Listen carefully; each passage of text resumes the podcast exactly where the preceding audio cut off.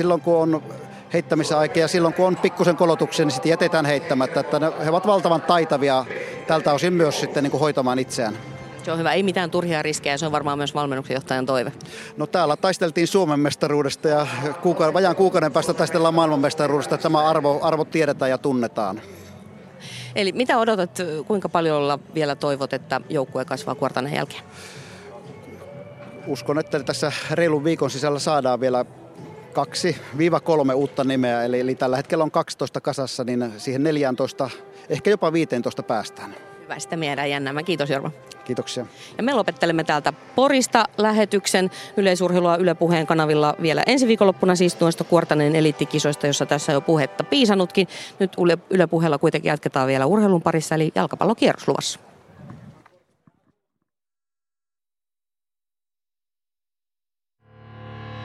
Ylepuheen urheiluilta. Jalkapallokierros.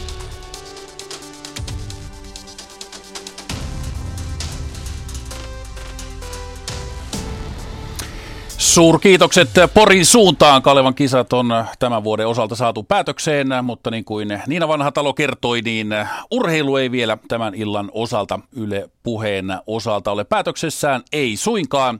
Seuraavat kolme tuntia menemme sitten kotimaisen jalkapallon parissa. Tänään pelataan kaiken kaikkiaan Veikkausliikassa kolme ottelua ja näistä kolmesta yksi on saatu jo päätökseenkin. Seinäjoella SJK FC Inter-ottelu alkoi jo kello 15 ja tuo ottelu päättyi loppujen lopuksi Interin 1-0 vierasvoittoon. Tästä kyseisestä ottelusta on lisää tarinaa luvassa sitten tuossa tauon aikana, eli kello 19.15 jälkeen suurin piirtein. Mutta vajaa puoli tunnin kuluttua on edessä kaksi ottelua. Meillä on äh, selostuskamppailut äh, Kuopiosta, jossa Kuopion palloseura saa vastaansa sarja kakkosen Rovaniemen palloseuran.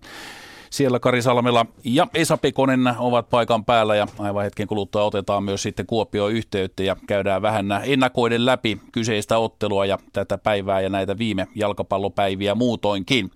Ja tämän illan toinen selostuskamppailumme on FC Lahden ja FF Jaron välinen ottelu. Jari Haapala on kyseistä ottelua selostamassa ja Jariltakin otetaan vielä ennakkopakettia ennen kuin kello livahtaa aina tuonne kello 18.30 saakka. Tänään ohjelmassa myös kolme jalkapallon ykkösen ottelua. Mikkelissä MP kohtaa Hakan, Vaasassa IFK saa vieraakseen Turun palloseuran ja Ekenes IFK, äh, IF kohtaa puolestaan kotona sitten PK 35.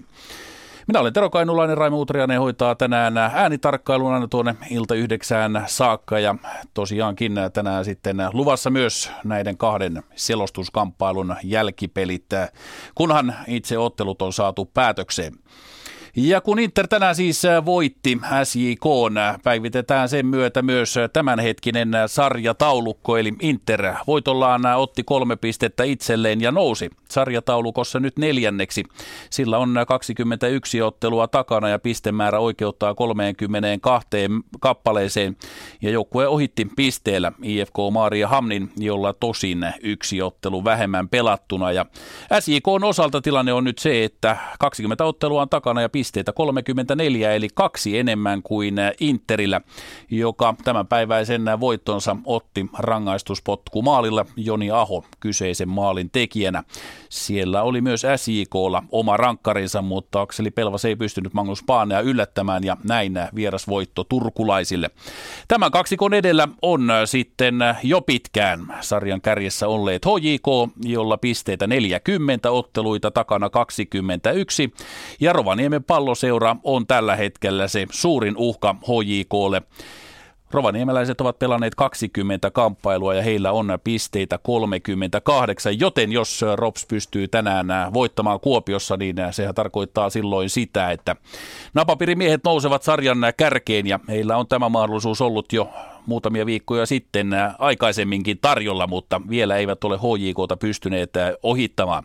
IFK Marihan on siis tällä hetkellä viidentenä sarjataulukossa 31 pistettä. Sen jälkeen tulevat Lahti, Helsingin IFK Kupson kahdeksantena, lahtelaisten vieraaksi tänään saapunut FF Jaro on sarjataulukossa yhdeksäntenä pisteitä 19, eli FC Lahteen matkaa kuusi pinnaa, iso tärkeä ottelu sekin molemmille joukkueille totta kai. Ja sitten sarjan tyvipäästä löydämme kolmikon. Ilves 10, 18 pinnaa, FCKTP 15 pistettä.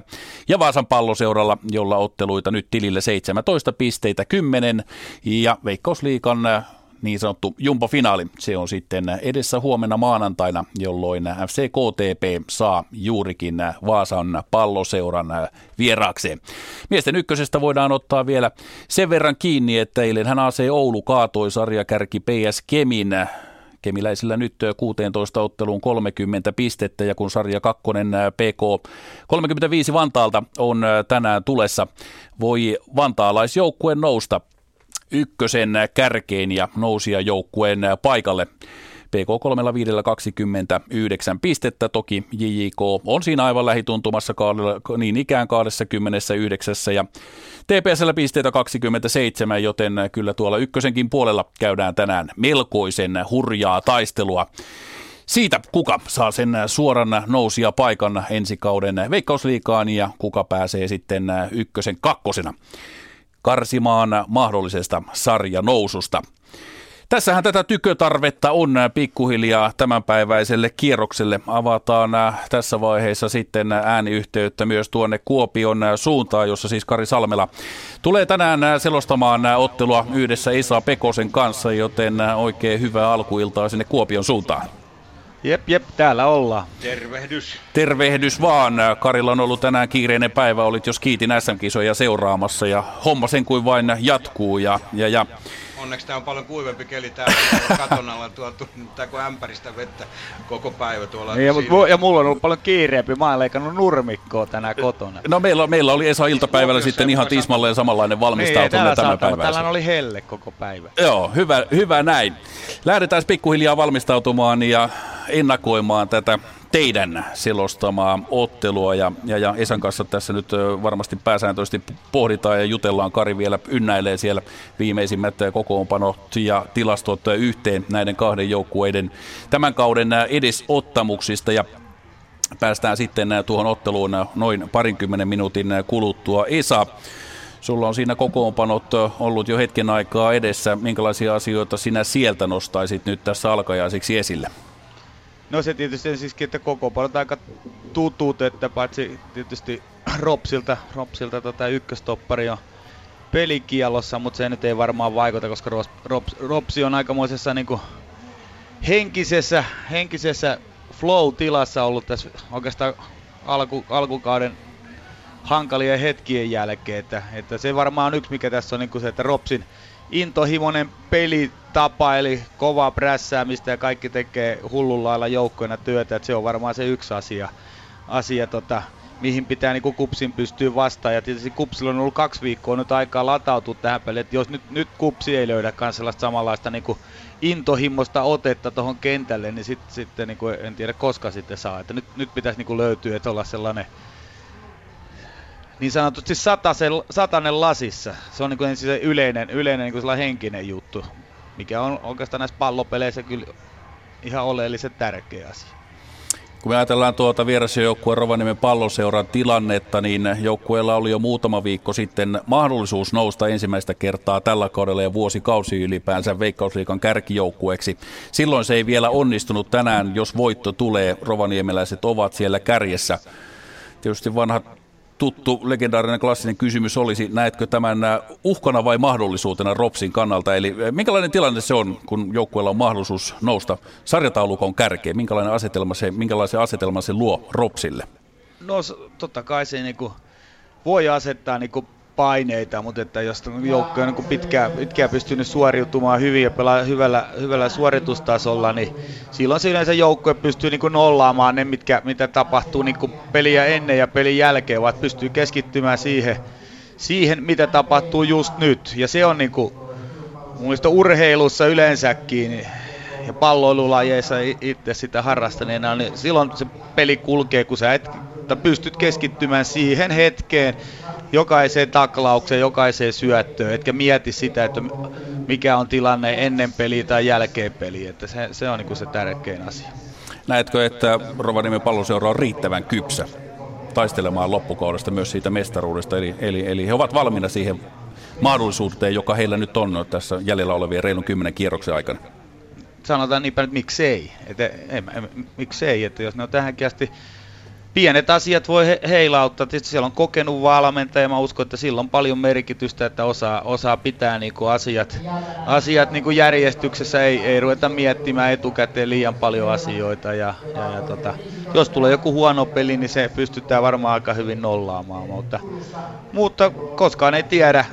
Ropsilla on aika kapea kuitenkin mar- toi rosteri, että siitä jos Kokko esimerkiksi loukkaantuu, niin kyllä mä veikkaan, että vaikeuksia tulee, tulee tota, ainakin mestaruuden kannalta. Robson viimeiseen neljään otteluun tainnut pelata kolme tasapeliä ja nytkin on alla kaksi tasuria ennen, ennen tämän iltaista ottelua. Onko se merkki jostain? Nyt niitä voittoja ei ole tullut ihan siihen malliin, mitä tuli siinä kesäkuussa ja vielä heinäkuun alussakin.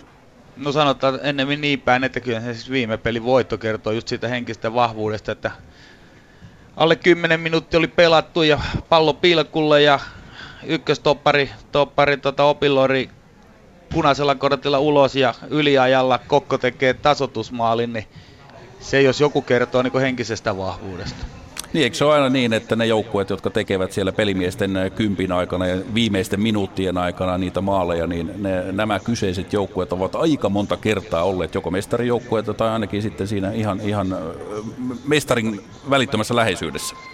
Joo, kyllä toi, toi tota pitää, pitää kyllä hyvin pitkälle paikkansa, että totta kai silloin kun joukkue on, on ylivoimainen, kun joskus HJK tässä parhaim, parhaimmillaan on ollut, niin ne sitten voittaa niin kuin helpostikin pelejä, mutta kyllä niin kuin esimerkiksi HJKonkin tavaramerkkiä on se, että ne voittaa pelit, no vaikka viimeksi Kotkan, niin yliajalla, Kotkan omaa tyhmyyttä toki, mutta voitti silti yliajalla, niin tota rankkarilla, niin, niin ne vaan jotenkin tuntuu, että ne onnettaretkin on aina, aina niin kuin näiden parhaiten joukkueiden puolella, mutta ei siitä, siitä ole kyllä kysymys. Se vaan johtuu, että ne tekevät asioita vähän paremmin ja, ja ennen kaikkea jos luottavat siihen, että vaikka kuinka vähän on peliaikaa, niin kyllä tästä voidaan vielä hoitaa.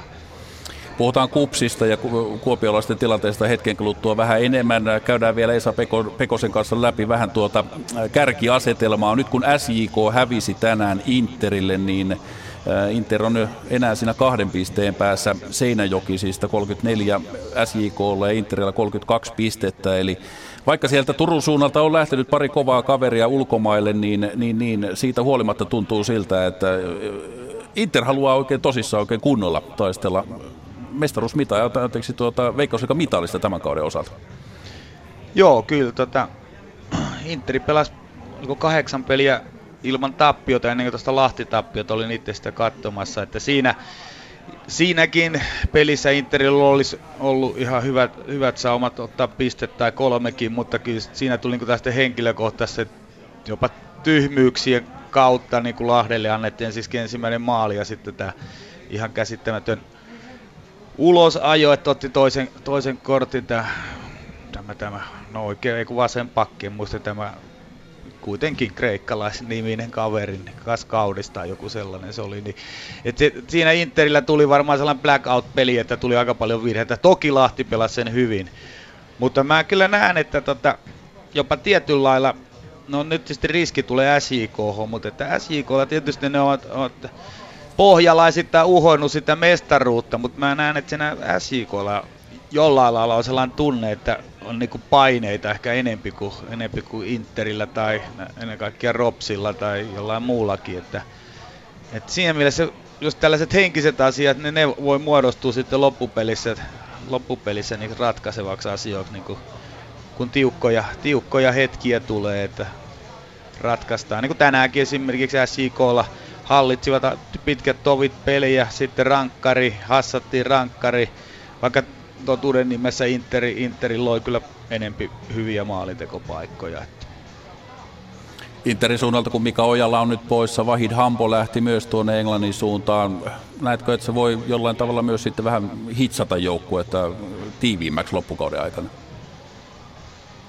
no siinä on kyllä niin hyvät pelaajat, että en mä niin näe siitä pitkässä juoksussa oikeastaan mitään positiivista, positiivista siitä, koska kaksi noin hyvää pelaajaa lähtee pois.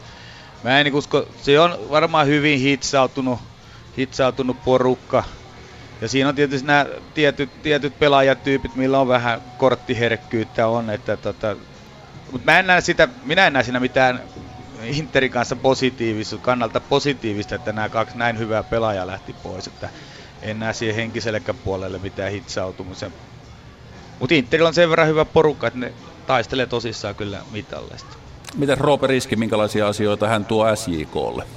No Riski on, Riski on hyvä maalintekijä ja, ja tota, nopea, nopea liikkeinen ja hyvä viimeistelemä. Et varmasti mun mielestä SJKlla jopa on tietynlainen viimeistelyongelma ollut tässä, tässä jos katsoo niin kuin ihan pitemmällä juoksulla tässä viimeaikaisia pelejä, että, että joissakin peleissä tulee kolme maalia, joissakin tulee viiskin maalia, mutta sitten sit taas joissakin peleissä niin paikkoja luodaan, mutta että tässä tulee heti mieleen joku Lahti-peli, hävisivät 1-0, voisi sanoa että tämä nyt ehkä Interi, no se oli tasainen peli kokonaisuudessaan, mutta tietysti että pilkusta ei sitten tehdä tällaisessa paikassa, niin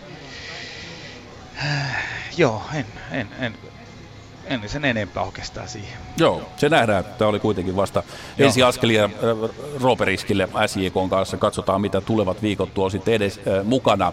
No sitten tietysti se HJK on tilanne täytyy vielä nopeasti ottaa, ottaa tässä kohtaa esille, kun joku vielä ainakin keikkuu siellä sarjan kärjessä, mutta on nyt viime viikot äh, keskittynyt kansainvälisiin äh, otteluihin. 0-0 kotitasapeli FC Astanaa vastaan. Eilen oli sitten No, miten tuota ottelua sitten kuvaisi ystävyysottelu, harjoitusottelu Liverpoolia vastaan Olympiastadionilla? Reilut 20 000 katsojaa paikan päällä siitä 0-2 tappio ja ensi viikolla sitten tiukka matka tuonne Kasakstanin suuntaan ja sen jälkeen tiedetään, eh, miten HJK-europelit sitten jatkuvat. Joka tapauksessa ne jatkuvat ensi viikon jälkeen, onko se sitten Eurooppa-liikan puolella vai Mestareen-liikan eh, puolella.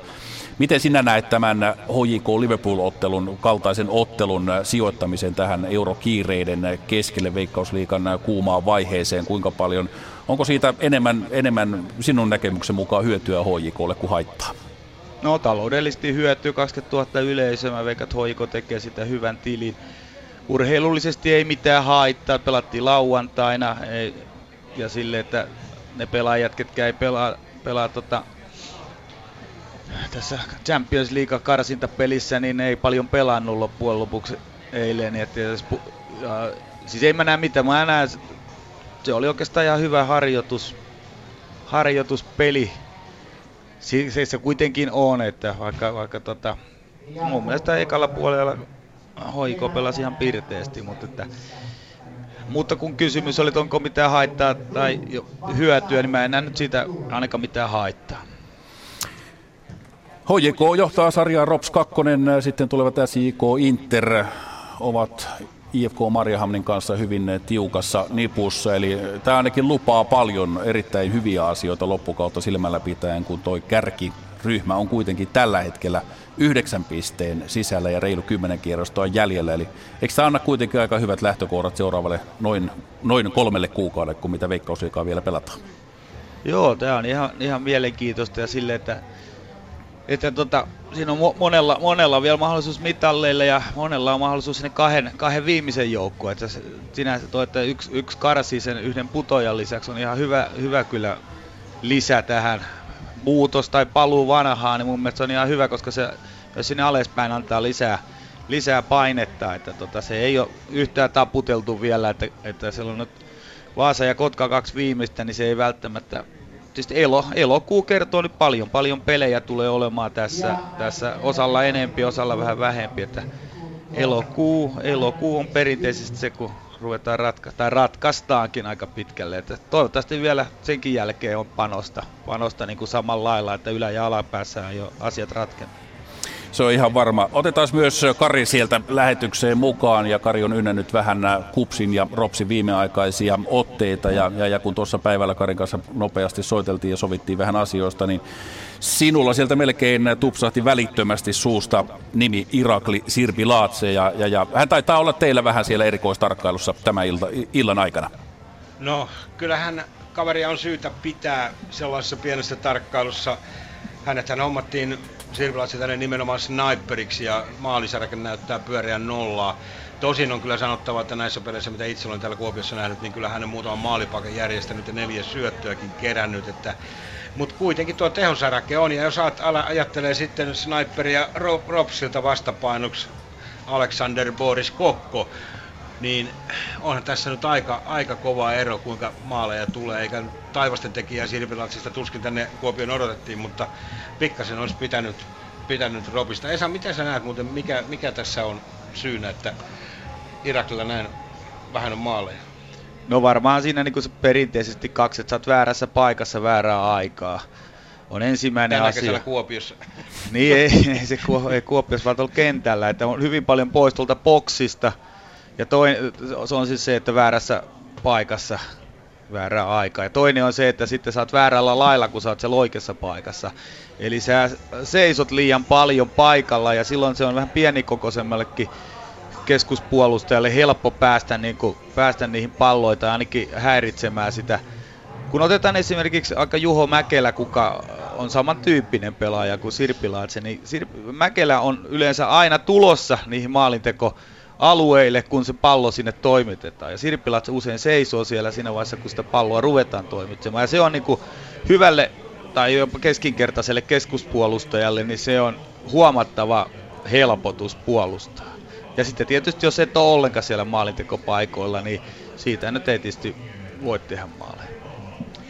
Siinä Ai näihin voi kuin yhtyä tuohon Esan, Esan analyysiin. Ja sitten tota, mielenkiintoista kuvio on myös tässä, että kupsaa nyt sitten tuon oman keskikenttäsen jollain lailla kondikseen, nimittäin Charles Rafford tulee nyt pelikieltoa kärsimästä ja hän nyt sitten ottaa eh, Ebrima Sohnan kanssa tuon keskikentän haltuun ja se on aika lailla tärkeä eh, rooli. Sohna itse ennakossa epäili, että hän pelasi alempaa keskikenttää ja Trafford sitten tuossa vähän, vähän ylempää. Ja sitten äh, mielenkiintoinen pointti myös, Esa, Miikka Ilo pelaa oikeassa laidassa.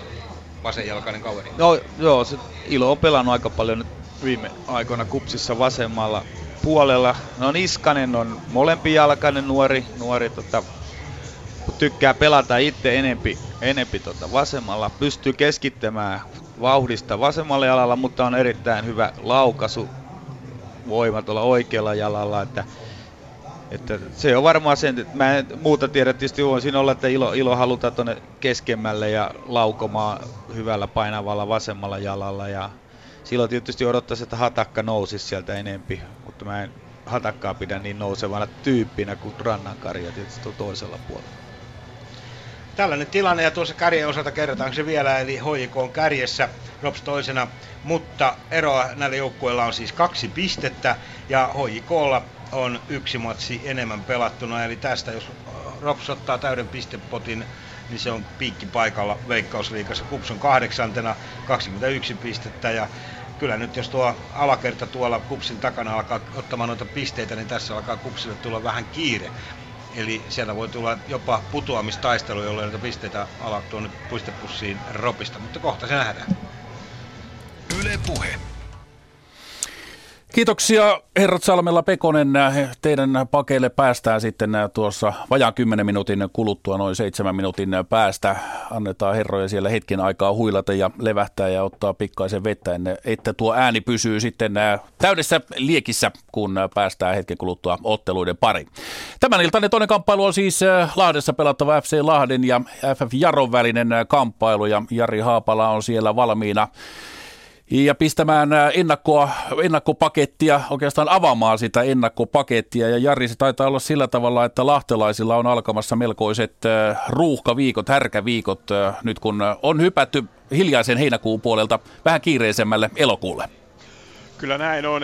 Tämän ottelun jälkeen kahdessa viikossa sitten neljä ottelua seuraavat vastustajat ovat Jaron jälkeen Rops ja HJK, joten tekemistä on, mikäli joukkue meinaa tätä voittoputkea jatkaa. Kolme edellistä otteluahan FC Lahti on voittanut ja nyt tietysti tästä haetaan Jarosta kotivoittoa, joka nostaisi FC Lahden sitten tuonne eh, ainakin tuonne kärjen tuntumaan. Lahden kausihan on ollut ilman muuta pettymys alkukausi, mutta nyt viime aikoina todellakin kolme peräkkäistä voittoa. Jos katsotaan Lahden tämän päivän kokoonpanoa, verrataan siitä tuohon viikon takaiseen ottelun, jossa joukkue kävi todellakin Turusta ottamassa täydet kolme pistettä, niin yksi muutos siihen kokoonpanoon on Mikko Kuningas. Nuorukainen ei ole tänään kokoonpanossa lainkaan pelaa FC Lahden Akatemia joukkoissa kakkosdivisioonassa ja Aristotean Boma on noussut sitten avauskokoonpanon pelaaja, joka teki toisen osuman tuolla Turussa. Tällaisilla muutoksilla lähtee FC Lahti ja Tuossa Toni Korkeakunnas on iloinut siitä, että kaikki pelaat ovat tällä hetkellä terveenä, joten he ovat pystyneet harjoittelemaan koko viikon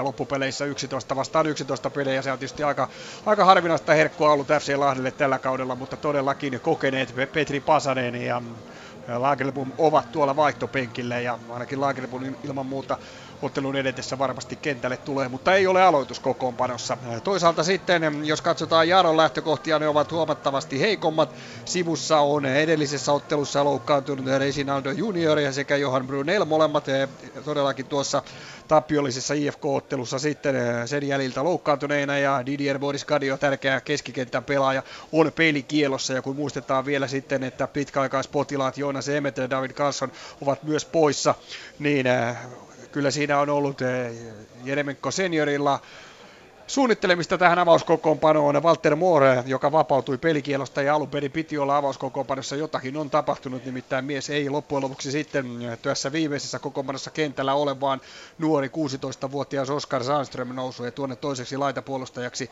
joten tämä avauskokoonpano menee eh, puolustuksen osalta lähes täysin uuteen uskoon, eli Jari Sara, joka on loukkaantumisestaan toipunut aloittaa oikeana puolustajana, ja sitten siinä on eh, Jamar Dixon, eh, Ilja Vaganovin kanssa topparina, ja Oskar Sandström, todellakin 16-vuotias, nousee vasemmaksi puolustajaksi, ja nuorukaisia on kentällä myöskin Joona Veteli tulee tuohon keskikentälle sitten paikkaamaan eh, Boris Kadion pelikieltoa, joten nuoria kavereita kentällä, 19-vuotias Veteli ja sitten tuolla laidassa juoksee vielä Sergei Atakai, joten 16-vuotias kongolainen, joka on ollut tämän kauden komettoja ilman muuta mielenkiintoinen kokoonpano Jarolla, mutta ilman muuta Jaro joutuu tässä nyt antamaan kyllä melkoisen paljon tasoitusta. Kerrottako vielä siitä, kun Esa tuossa sanoi, että oli nurmikkoja ajanut ja hieno, hieno keli oli Kuopiossa, niin oli Päijät-Hämeessäkin koko aamupäivän, mutta tunti ennen tämän ottelun alku alkoi valtava kaatosade ja ukkonen ja nyt todellakin taivas on tumma, mutta tuo kaatosade on hieman jo Joo, laantunut, eh, mutta todellakin eh, kenttä on varmasti aivan läpi märkä, kun tätä ottelua päästään hetken kuluttua aloittamaan. Juuri nyt tällä hetkellä joukkueet tulevatkin eh, pääval- päätuomari Matias Gestraniuksen johdolla tänne kentälle. Näistä lähtökohdista lähdetään. Jarolla todellakin alla kaksi tappiollista ottelua ja FC Lahdella kolmen voittopelin ja putkialla. Ylepuheen urheiluilta. Jalkapallokierros. Muutama minuutti on siihen, kun ottelut käynnistyvät. Tänään meillä siis seurannassa ja selostuksessa kaksi Veikkausliikan kamppailua Kuopiossa. Kups kohtaa Rovaniemen palloseuran ja Lahdessa siis FC Lahti ja FF Jaro ovat vastakkain ja tänään on yksi ottelu jo saatu siis päätökseen. SJK hävisi kotonaan Interille 0-1 lukemin. Joni Aho ottelun ainoa maalin tekijäavaus puoliskolla.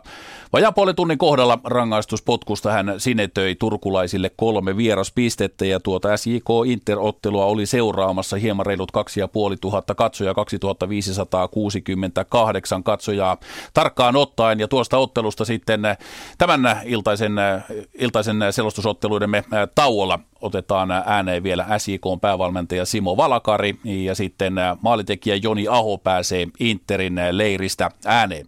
Tänään siis kaksi ottelua kier- kierroksessa ja kun tämä ääni kuuluu, Silloin tiedätte tuttuun tapaan sen, että on aika siirtyä paikkakunnalta toiselle, sillä jossain päin jommalla kummalla paikkakunnalla on siis silloin maali syntynyt. Mutta mitäpä tässä sen enempiä sanailemaan täältä studion päädystä. Tänään seurataan kahden veikkausliikaottelun lisäksi siis kolme ja ykkösen kamppailua.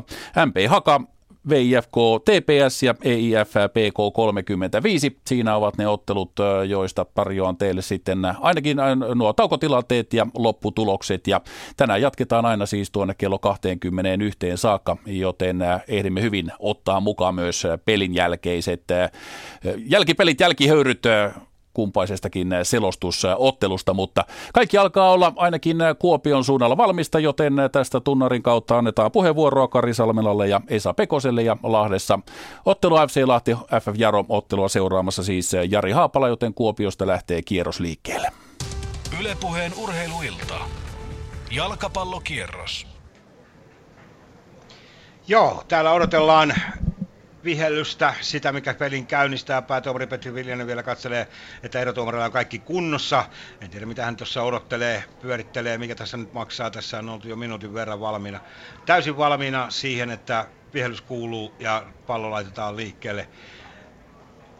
Nyt se tulee, näin päästään täällä alkamaan ja Esa Pekonen tuossa jo katsottiin, että tuleeko Rops prässäämään ylhäältä. Sehän on ollut yksi rovaniemisten eh, tavaramerkkejä tällä kaudella. Ja sehän on taas vastaavasti ne joukkueet, jotka ovat sitä täällä tehneet, ainakin ne on vähän ollut myrkkyä kupsille. Se on varmasti yksi avaintekijä tässä alussa.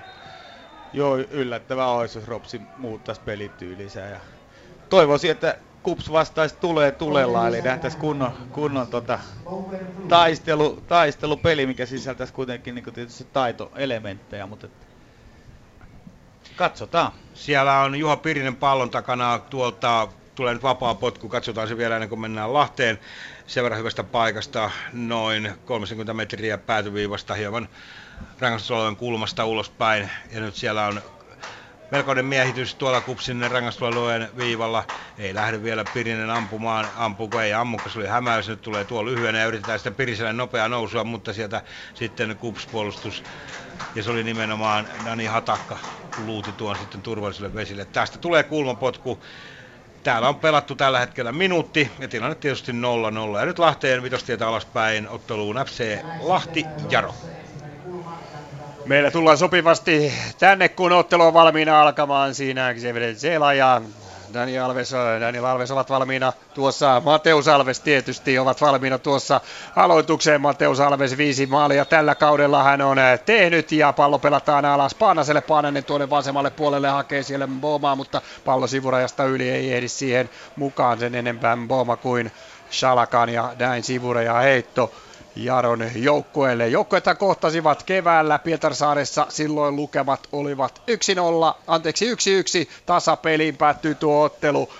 Jaro siinä 1-0 johtoon, mutta sitten Aleksi Ristola, joka aloittaa tänään vaihtopenkillä, hän taas oitti tuon kamppailun. Ja näkyy Pietarsaaresta muutama fanikin paikan päälle tulleen, mutta kyllä nyt näyttää, että aika vähänlaisesti tänään saadaan yleisöä, koska todellakin ilma on edelleen sateinen täällä. Ja kostea kentänpinta se aiheuttaa varmasti arviointivirheitä Maalipotkulla jatketaan Jesse Öst siellä valmiina. Jara Maalivahti antamaan tuota maalipotkua ja näin tämäkin homma on saatu käyntiin. Me menemme Kuopion otteluun. Ups, Rops. Jossa tuo Ropsin kulmapotku poiki todella vaarallisen tilanteen ja siitä tuli hyvä ohjaus, ohjaus myöskin ja Rovaniemisten harmiksi se ohjaus meni hieman maalista ohi. En, en, en ollut ihan varma, että oliko se Jakobi vai kuka sen ohjasi. Mutta nyt ollaan toisessa päässä Kupsin vapaa potku vähän samalta paikalta ehkä aavistuksen keskemmältä ja Miikka Ilo pallon takana ja katsotaan mitä keltapaidat tähän tilanteeseen juonivat. Kierteessä ne varmasti lähtee niin kuin lähteekin melko matala ja Savolaisen päätä sieltä haettiin, mutta tuo pusku tuli kyllä nuorelle savolaiselle sellaiseen paikkaan, että hän oli huonossa asennossa ja se ei oikein kyllä onnistunut. Ja näin Rops purkaa tilanteen ja ollaan keskialueella. Siitä tulee sitten sivuraja heitto ja se tulee kuopiolaisille nimenomaan tuo sivu, sivurajaheitto. Vähän, vähän voi sanoa, että kaksi erikoistilannetta tähän kärkeen ja oikein semmoista palloliikuttelupeliä vielä oikein tästä pääse sanomaan, että kumpi pelaa ja kuka pelaa millä taktiikalla Esa. Joo, ei tässä tyypillistä tästä pelin alkuun, että vähän katellaan asetelmia. Ja toi tuossa kiinnittää huomiota, että Ropsi pelaa selkeästi yhdellä puolustavalla keskikentällä, eli Gradeski pelaa tuossa selkeästi keskuspuolustajan edessä, pysyy siinä nä- näyttäisi koko ajan ja ja Gobi ja Mäkitalo sitten tuossa ylempänä. Ylempänä sitten ne pitää sillä pallollisena pelaajina, niin rakentavat tuota peliä. Kova kamppailu siellä laidassa ja pallo tulee aina sitten kupsille saakka ja näin sitten menee kupsin maalivahdelle saakka tuo pallo ja Maanoja rauhoittaa tilannetta, mutta maali on tullut kaiketi Lahdessa. Aika oikein arvattu ja maalintekijä on Drilon Sala. Se oli nopea, nopea hyökkäys. Aivan vapaana oli tuolla vasemmalla sivustalla. Sala, missä oli Oskar Sandström, nuori puolustaja, aivan liian keskellä. Ja Salalla oli helppo työ edetä ja upea laukaus takakulmaan. Ja näin Drilon Sala. Kauden kolmas osuma ja pika pika vauhtia. Kolme minuuttia pelattuna, kun FC Lahti menee yksin olla johtoon. Unelma alku lahtelaisilla, mutta täytyy kyllä ihmetellä tuota alakerran peliryhmitystä tuossa kohtaa kohtaa Jarolla, koska pallo oli keskialueella FC Lahdella. Se ei ollut edes mikään vastahyökkäys, vaan he rauhallisesti pääsivät pelaamaan ja hirvittävä tila oli Salalla tuolla vasemmalta ja hän käytti upeasti tilanteen hyväkseen sitten ja tälläsi takakulmaan 1-0 lukemat FC Lahdelle täällä. Ja sitten Kuopioon Kups Rops kamppailu jälleen jossa päätuomari Petri Viljanen piti pienen puhuttelun Pavagardi Allolle kupspakille ja syystä pitikin. Siinä oli kyllä melko raju taklaus ja siitä vapaa potku. Korttia ei kuitenkaan he, tuossa heiluteltu. Ja nyt Pirinen Ropsilta pallon takana, ollaan oikealla puolella, noin 20 metriä rangaistusalueelta ja sen verrantaan tuonne pilkupaikalle, pusku tulee, mutta se ei onnistunut tuo pusku ja siellä oli nimenomaan ää, Ricardo, anteeksi, nyt puhun, vaan siellä oli tämä Jamme. Jamme, aivan no. oikein Jamme oli siellä puskemassa tuota palloa, mutta se meni vähän vähän ketulle tuo tilanne ja näin Kups jatkaa maalivotkulla maanoja pallon takana ja het kohta tuo lähtee Esa. Niin se, sen verran tuosta Diallon taklauksesta, että jos toi taklaus olisi tullut peli jossain vähän myöhässä vaan, niin se olisi ollut varma kortti. Että siinä tällaisessa niin oikeudenmukaista aina välissä pelissä, niin tälle pelin alussa, niin tietyt taklaukset ei aiheuta kortti, mutta se oli aivan selkeä kortin paikka, koska Kokko olisi päässyt tuosta Dialosta ohi ja siinä olisi ollut sitten vaan kaksi vastaan kaksi tilanne tuolla puolustuksessa. Näin, sitten Ropsilla vapaa potku puolestaan ja sitä on antamassa maalivahti Ricardo siellä toisessa päässä. Mutta me menee, täällä on kuusi minuuttia pelattu tilanne edelleen 0-0 ja nyt Lahteen FC Lahti Jaro. Tänne tullaan sopivasti, kun FC Lahti saa kulmapotkun. Henri Toivomäki, joka pelaa tänäänkin joukkueen toppa, toisena topparina, menee sitä antamaan. Toivomäki hän on pelannut vaikka millä paikalla keskikenttä pohjalla laitapakkina ja nyt eh, pari viimeistä ottelua sitten topparina monikäyttöinen pelaaja, hän on valmiina tuota kulmapotkua antamaan ja näin lahtelaisyleisö rytmikästi sitten eh, mukana. Yksilöllä lukevat kovana tuonne eteen ja se oli hyvä kuvio. Siihen tulee hauhia etutolpalla ja pääsee ohjaamaan suoraan matalana Anton tuohon rangaistuspilkun kohdalle ja hauhia tulee esiin laukoo, mutta laukoo suoraan Jesse Östin syliin ja näin Jaro selviää toiselta, toisesta takaiskusta. Vahvasti on aloittanut kyllä FC Lahti tämän pelin ja tietysti tuo Saalan upea maali, kun nyt Dennis voittaa tuolla hyökkäyspäässä päässä pallon, pelaa siitä seinän sitten ja saa sen tuonne oikealla puolella. Siinä, siellä on sitten Atakai hänen keskityksensä, siinä on välissä jo Toivomäki, joka on ehtinyt tuon kulman jälkeen tietysti alas, pelaa sen Gelalle, Gela sitten Shalalle, Shala alakautta Hassan eh, Sesaille, joka löytää sitten eh, hyökkäyksestä brasilialaispelaaja Mateus Alveksen, joka lähtee hyökkäämään Vakanon väliin ja loppujen lopuksi hän ottaa siinä vielä kanat tuosta Alvesin jalasta ja näin sivureja heitto. Tuleeko se loppujen lopuksi? Kyllä se tulee ja näin pitää ollakin. Se tulee Jarolle ja sitä heittämään nuori 16-vuotias Oskar Sandström, joka kyllä oli tuossa sijoittunut aivan väärin ensimmäisessä maalissa, jonka FC Lahti teki. Siellä oli aivan liikaa salalla tilaa. Sivura ja heitto se tulee tuohon keskialueelle. Paananen on siinä FC Lahden pelaajista vastassa. Paananen, joka on, on vakiinnuttanut nyt eh, kauden aikana paikkansa tuossa keskialueen pohjalla. Ei tahtonut alkukaudesta oikein päästä pelaamaan, mutta nyt sitten kun eh, tuohon keskikentän pohjalle hänet on istutettu, on ollut siinä erittäin hyvä ja on jatkuvasti toistaiseksi aloituskokoonpanossa. 1-0 lukemat täällä ja me menemme takaisin Kuopioon sinne Karja Esan pakeille Kupsrops. Jossa Kupsilla Sivuraja heitosta pari pientä erikoistilanteen poikasta. Siinä oli Irakli Sirpilaatse molemmissa järjestämässä tilannetta eteenpäin. Hän on isona kaverina, siinä teki tilaa, nappasi palloa ja varsinkin tuo ensimmäinen oli hyvä tilanne, jossa hän sai pallon Ilmari Niskaselle, mutta siinä oli kyllä Niskasella sen verran ahdasta, että tuo laukaus sitten tuolta rangaistusolun sisältä ei lähtenyt. Ja nyt tulee sitten Trafford täyteen vauhtiin ja häntä kyllä, kyllä nyt vähän rapataan kädelläkin. Trafford työnnetään nuri siinä ja näin sitten tulee Kupsille vapaa potku, mitä hän tuossa olisi. 9-8 metriä päätyviivasta vasemmalta puolelta ja rangaistusalueen ulkopuolelta kuitenkin rangaistusalueen viivalle tuossa ehkä tuonne 3-4 metriä. Siihen Miikka Ilovia nyt sitten palloa. Ensimmäinen nousu Traffordina tässä, tässä pelissä. Hän on kyllä pelannut tuolla Sohnan kanssa seuranneet tuota tilannetta vähän, miten tuo Ropsin ryhmitys oikein toimii. Ja siinä ei ole vielä oikein selvitä, että kumpi pelaa ylempänä ja kumpi alempana. Mikka pallon takana. Katsotaan tämä tilanne täältä. Vasemmalla lähtee vasenjalkainen mies antaa merkin ja Kiertänen lähtee sinne ja suora veto ja se on maali! Kups tekee maalin ja Toni Markiks nähtä, nähtävästi oli tuo suorasta, suoraan sellainen vähän siirto polvenkorkusella tuosta ja se oli kyllä varmasti harjoiteltu tilanne jollain lailla Esa. Joo, se oli sel- siis selkeästi harjoiteltu. Se annettiin tuolla matala, matala tuon puolustuslinjan niin kuin etupuolelle ei pelattukaan sinne puolustuslinjan selustaan ja Markits tuli niinku suoraan vasten palloa ja jatko sisä syrjällä vaan hi- hienosti pallon maaliin. Jos Rovaniemen selostamusta tarjolla on poropaistia, niin tästä voi kyllä tarjolla ihan komeasti kalakukkoa näille maalin tekijöille. 0-1 tilanne täällä, kun 10 minuuttia on pelattu. Mennään eteenpäin FC Lahti Jaro otteluun. Meillä yhdeksän peliminuuttia täynnä ja FC Lahti jo toimitti toistamiseen pallon tuonne. Jaro Maali Jussi Länsitalo pääsi tuosta Hassan Siisain laukauksen jälkeen maalin tekemään, mutta liian aikaisesti tuuletti täällä yleisö selvä. Paitsi se oli Länsitalo pallon kanssa jälleen pelaa tuohon Kelalle. Kelalle hyvä tila. Näkee vasemmalla puolella Sala, jolla on täille valtavasti tilaa ja hän laukoo suoraan ilmasta tyylikkäästi vasurilla, mutta hieman ohi. Hieno syötti Xavier, syöttö Xavier Kelalta. Hienosti luki peliä ja Sala tälläsi suoraan ilmasta tuon syötön. Upeaa jalkapalloa on pelannut ensimmäiset 10 minuuttia. FC Lahti ja Jaro on ollut aivan vastaan tuli ja yksin olla lukevat siellä, kun Jesse Öst jälleen antamassa maalipotkua ja siellä Jeremenko senior antaa kyllä aika voimakkaasti ohjeita. Se on sanottava, että tuo alakerta on aika sekaisin ja ilman muuta siinä on tehty suuria muutoksia. Jamar Dixon pelaa tuossa siis Vaganovin vieressä Jarolla topparina. Ei varmasti ole kovin monta ottelua siinä pelannut ja Jari Sara, joka on ollut sivussa, vaikka on tuolla vasemmalla puolella sitten pakkina aika vähällä pelituntia tuntumalla varmasti ja eh, vähällä pelituntumalla on tietysti Oskar Sandströmkin oikea puolustaja, joka pelaa tänään vasta neljättä veikkausliikaa otteluaan. Sivuraja heitto, Sala heittää sitä, pelaa sen Gelalle, Gela kääntyy kahden pelaajan keskeltä, tulee väki siellä, lähtee laukomaan, laukoo, mutta laukoo ohi maalin. Näitä nimenomaan Xevret Gelalta tarvitaan.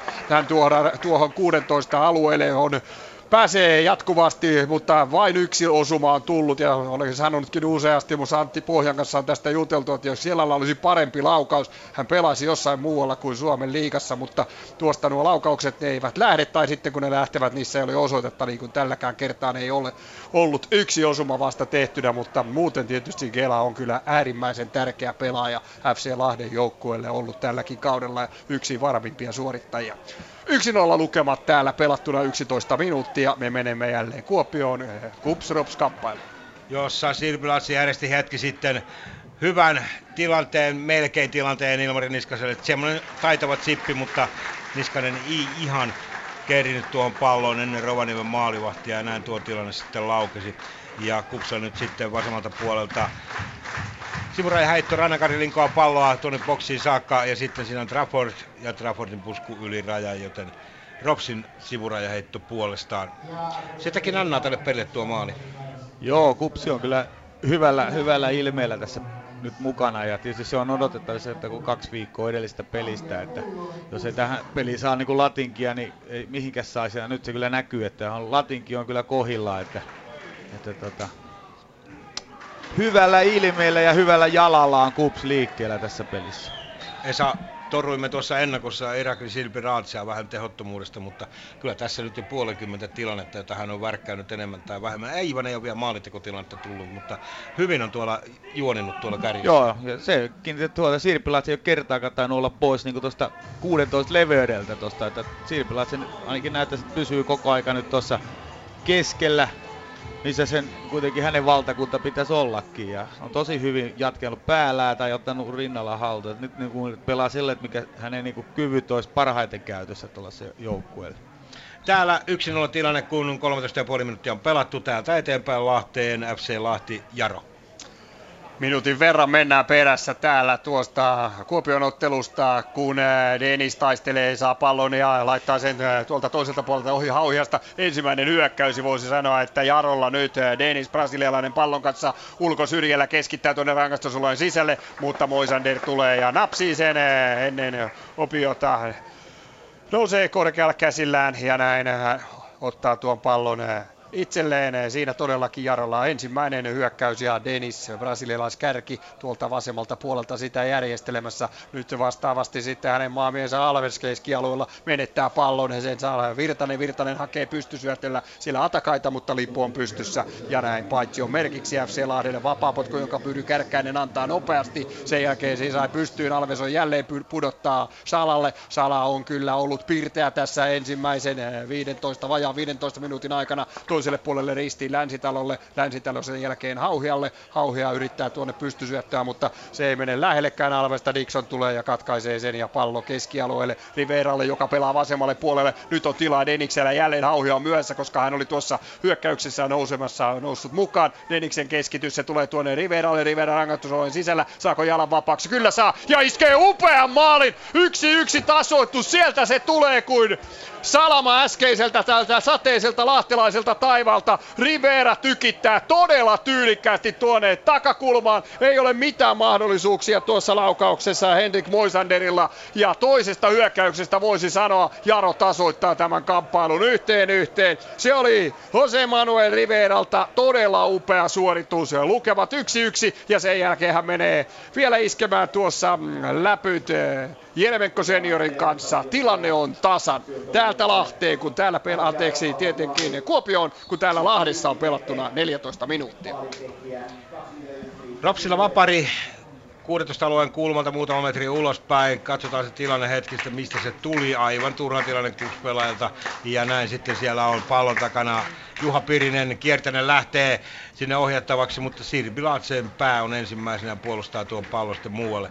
Niin, tuo vapari tuli siitä tilanteesta. Siinä lähti Babakar Diallo pelaamaan palloa, pelasi sen itselleen, mutta sitten tuli Ropsilta Simon Roiha ja otti isokokoisesta pakilta karkin pois ja Sekos kävi vähän luonnon päälle ja Diallo juoksi muutama askeleen perään ja rappasi, rappasi kyllä vähän nilkoille ja aivan turha rappaus tuosta, ja kun häntä oli jo kerran taklauksesta varoitettu, niin se on selvää, että silloin Viljanen nosti kortin ja näin sitten Diallo sai varoituksen tuosta tilanteesta. Tuli keskitys, siinä oli Olkkonen Ropsilta keskittäjänä, mutta Maanoja nappasi tuon pallon vuoden varmasti. Aivan turha Diallolta tuollainen kuumeneminen. Niin, no Diallolla oli siinä heti alussa oli se yksi rike ja nyt tuli toinen, että nyt pitää olla kyllä rauhallinen näissä tilanteissa, että kaksi tässä, mitä tässä on pelattu. Vartin verran pelattu, niin pari tuollaista jo pahaa, vähän oikeastaan omasta virheistä lähtenyt ne tilanteet ja sitten joutunut rikkomaan. Tai itse asiassa 17 peliminuuttia täytti ihan juuri. Ja 1-0 täällä, mennään Lahteen, FC Lahti Jaro. Yksi yksi lukemat, Jussi Länsitalo eh, tuossa aika lähellä rangaistusluojen raja oikealla sivustalla sitten kaadetaan ja näin vapaa potku. Henri Toivomäki tulee jälleen sitä antamaan ja vettä sitä tulee kaatamalla, mutta siellä on myöskin yksi Jaro-pelaaja loukkaantuneena tuolla, tuolla FC Lahden maalivahtoa tuolla 16 alueella. Se on Denis, joka siellä saa sitten vähän ihmesuihketta polveensa ja pystyy varmaan hetken kuluttua jatkamaan, joten täällä nyt odotellaan sitä, että mennään takaisin sinne Kari ja Esan pakeille, palataan tänne sitten, kun täällä jälleen pelataan.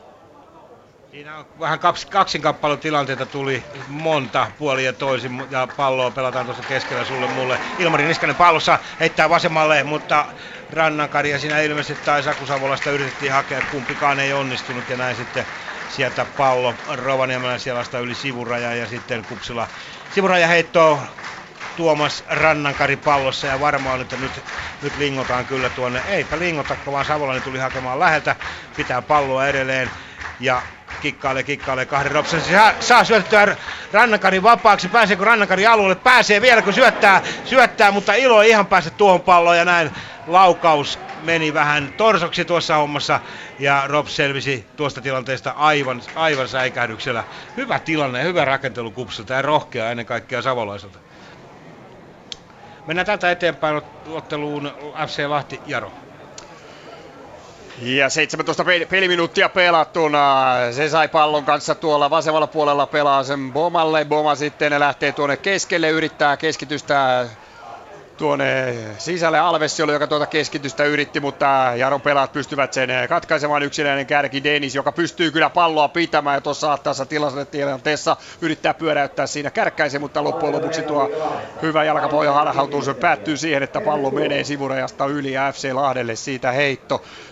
Hetkeä aikaisemmin se vapaaputku, jota täällä odotettiin Toivo Mäki, pelasi sen tuohon etutolpalle Länsitalolle, mutta Länsitalo ei aivan ehtinyt. Se oli myöskin hyvin suunniteltu, suunniteltu tilanne ja näin siihen pääsi Vakanon väliin ja Jaro selvisi säikähdykseltä.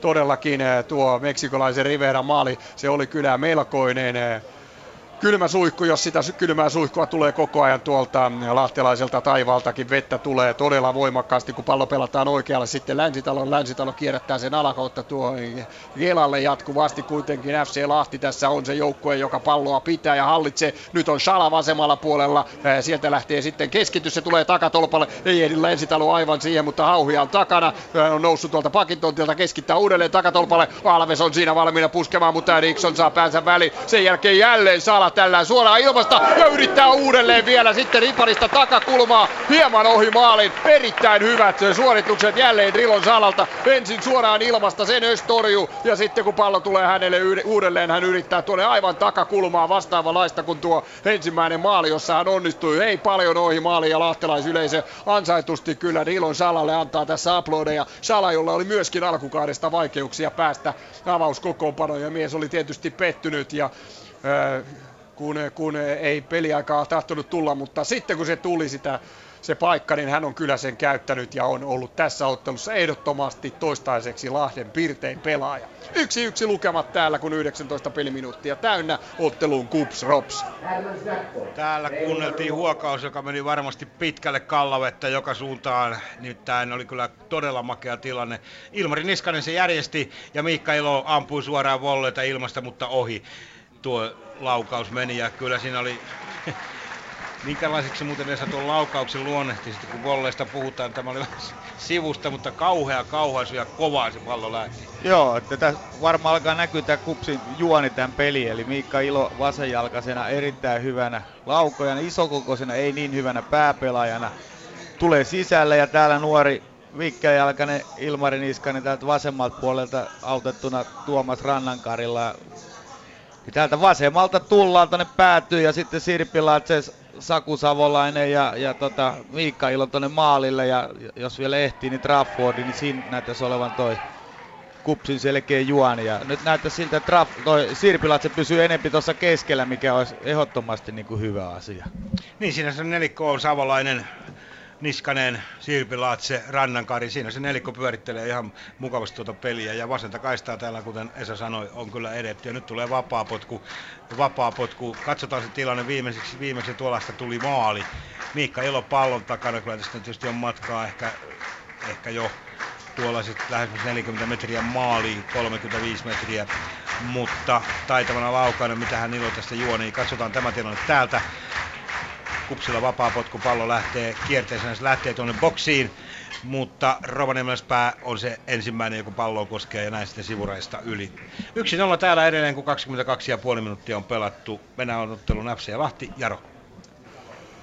Lukemissa 1-1, 21 peliminuuttia täynnä. Pallo on Henrik Moisanderilla ja hän eh, tuo sen tuo heittää, kun ei kukaan tule prässäämään ja nyt lähtee sitten maasta tuo pitkä Potku se tavoittaa Alvesin pään ja Alves yrittää jatkaa palloa tuonne Shalalle. Siihen ehtii kuitenkin eh, väliin tällä kertaa sitten eh, Sandström pallo keskialueella. Gela pyöräyttää alakautta sitten Hauhialle ja Hauhia ei ota mitään riskiä pelaa aina tuonne Moisanderille asti. Moisander, joka on erinomainen jalalla, tarkka, tarkka syöttö suoraan Länsitalolle. Länsitalo yrittää jatkaa siitä Alvesille, mutta Vakanov haistaa tilanteen hyvin lukee tilanteen, pelaa sen aina alas maalivahti Jesse Östille asti, joka puolestaan lähettää pitkää palloa ja siellä on tavoitteena aina sitten brassikerkki Denisi, joka tällä kertaa häviää tuon kaksinkamppailun tuolla ilmassa Pyry Kärkkäiselle pallo kuitenkin sivurajasta yli, sen jälkeen se pelataan nopeasti jälleen Denikselle, sen jälkeen tulee paitsioasemasta Veteli ja tämän huomaa myöskin ottelun toinen avustavista erotuomareista lippu ylös ja vapaa potku FC Lahdelle.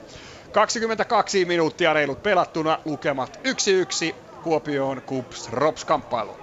Edelleen 1-0 ja kyllä tuossa nyt on Kups pystynyt vastaamaan tuohon Ropsin prässiin omalla prässillään. Esa, tässä oli ennakoitiin, että Rops lähtee prässäämään korkealla, mutta jotenkin nyt Kups on nyt tuolla omalla aktiivisella pelillä vähän riisunut aseita Ropsilta. Joo, kyllä Kups on tätä niin kuin hallinnut ja pelannut ihan pirteesti ja että tässä on niin kuin selkeä juoni näkyy tässä, että Sirpilatse ei nyt ainakaan tähän mennessä paljon ollut tuosta boksin leveydeltä pois ja Ilmari Niskanen tulee tältä laidan kautta, tai sitten kun Sirpilatse pelata lähtee tuosta ihan Sirpin vierestä oikeastaan pystyy. Ja Niskanen on tosi nopea jalkainen kaveri ja, ja, tota, ja samaten Savo, Sako, Savolainen ehkä ei ole niin nopea, mutta on kovin juoksuvoimainen, eli jaksaa kyllä sellaista nopeaa spurttia ottaa koko pelin ajan, että on niin sellainen luonnonlahjakkuus juoksemisessa. Että. Siinä Ropsi on niin omaa tilannetta ja nimenomaan Jakobi siinä junailemassa tuota hyökkäyksen rakentelua, mutta se menee sitten kuspelaajasta yli palloa ja näin Ropsin sivuraja heitto ja näin sitten sinipaaret juonivat omaa tilannettaan, päästään, päästäänkö boksiin sisälle. Ja siinä kyllä kovasti Roiha yrittää sellaista tehdä nyt Jakobi pallossa ei pääse. Kups puolustaa kyllä melko tiukasti. Niskanenkin valunut tuonne ihan alas Rannakarin rinnalle puolustamaan. Ja näin sitten lopulta siinä tulee Kupsille, kyllä, Kupsille sivuraja heitto, eli se menee Rovaniemessä yli tuo pallo. Pitkästä aikaa Rops pääsi nyt tuonne Kupsin ihan boksin, boksin tuntumaan, mutta se on selvää, että he tulevat kyllä todella vaarallisesti ja Kupsin oltava koko ajan hereillä. Hereillä. Ja kun tässä ennakossakin todettiin itse luottamus rovaniemeläisillä ja se ennen kaikkea se flow, se on kohdallaan. Eli, eli kyllä tässä kupsaa olla todella, todella varovainen. Mennään eteenpäin täältä FC Lahti Jaro.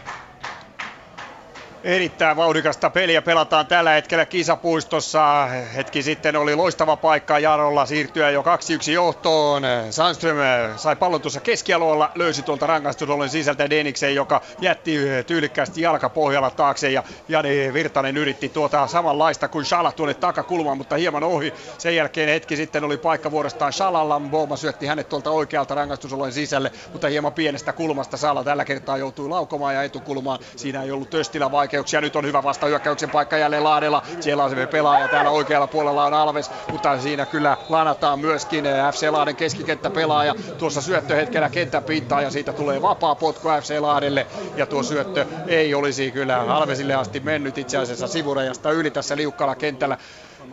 Gelalle ei kuitenkaan mitään tuossa käynyt, joten hän pystyy peliä jatkamaan. Hyvä näin, vapaa potku lähtee, Kärkkäinen vasemmalle puolelle jälleen valtavasti tilaa Salalla siellä ja loppujen lopuksi sitten liukalla kentällä mies ei saa tuota palloa haltuun, vaan se menee sivurajasta yli ja sinne Sandström sivuraja heittoa heittämään.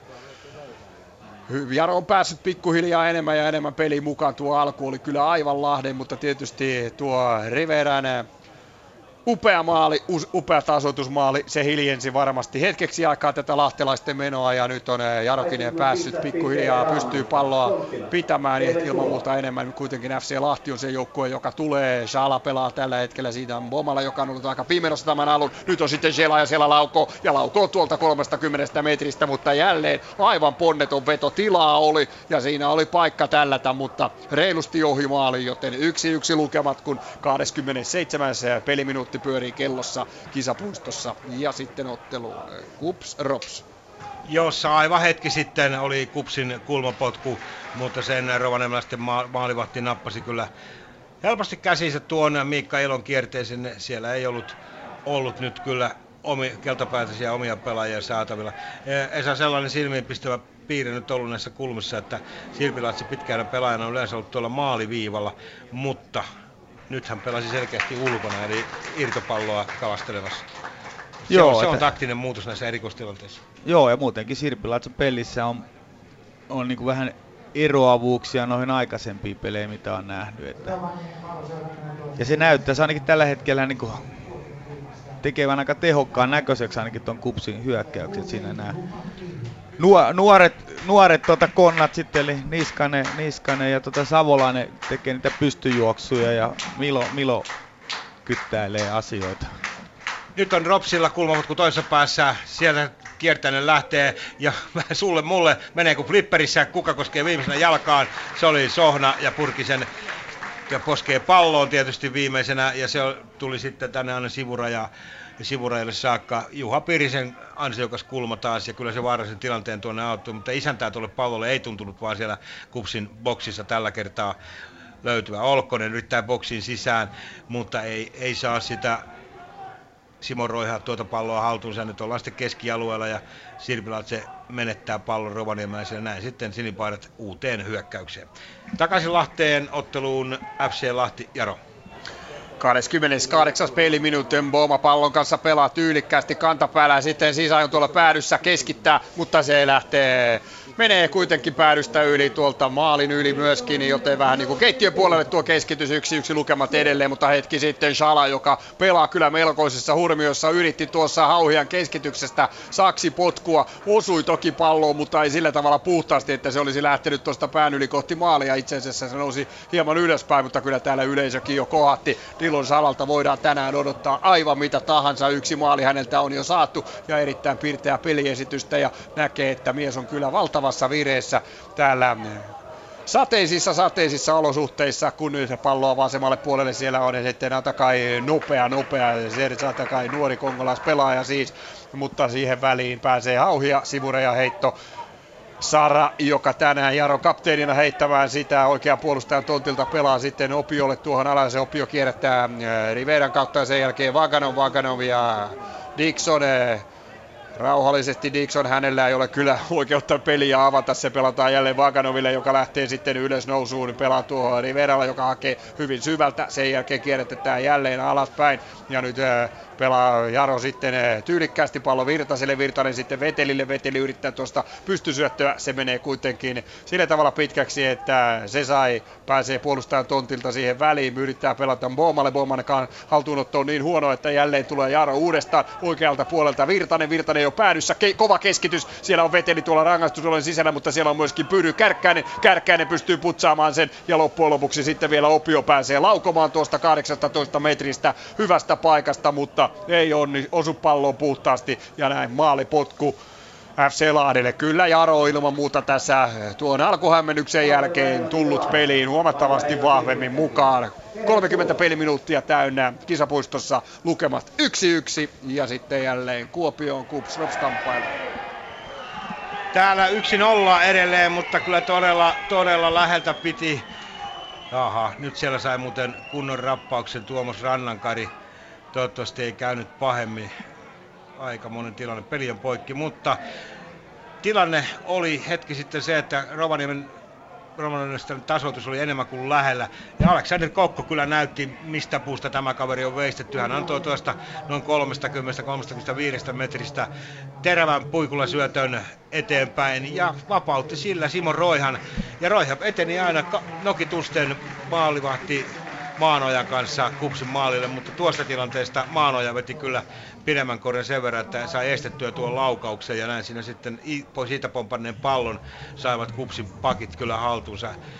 Onneksi, Kupsin onneksi sinne ei sitten Kokkokaan juossut tuonne boksiin, se olisi ollut ilman muuta maali, jos Kokko olisi tuon pallon haltuun saanut, mutta siinä oli osoitus siitä, kuinka te, sen lisäksi, että Kokko on hyvä maalintekijä, hän on myös loistava syöttelijä. Joo, ja tässä nyt Ropsi pääsee koko ajan enempi ja enempi tähän peliin mukaan, ja tuossa tota Jakobi tuossa keskikenttä keskellä on pystynyt ottamaan niinku paljon itselleen niinku palloja ja ottaa niinku tilaa tuossa ja pystyy niinku kääntämään palloa tonne koko aika niinku kupsin puolustussuuntaan ja tota,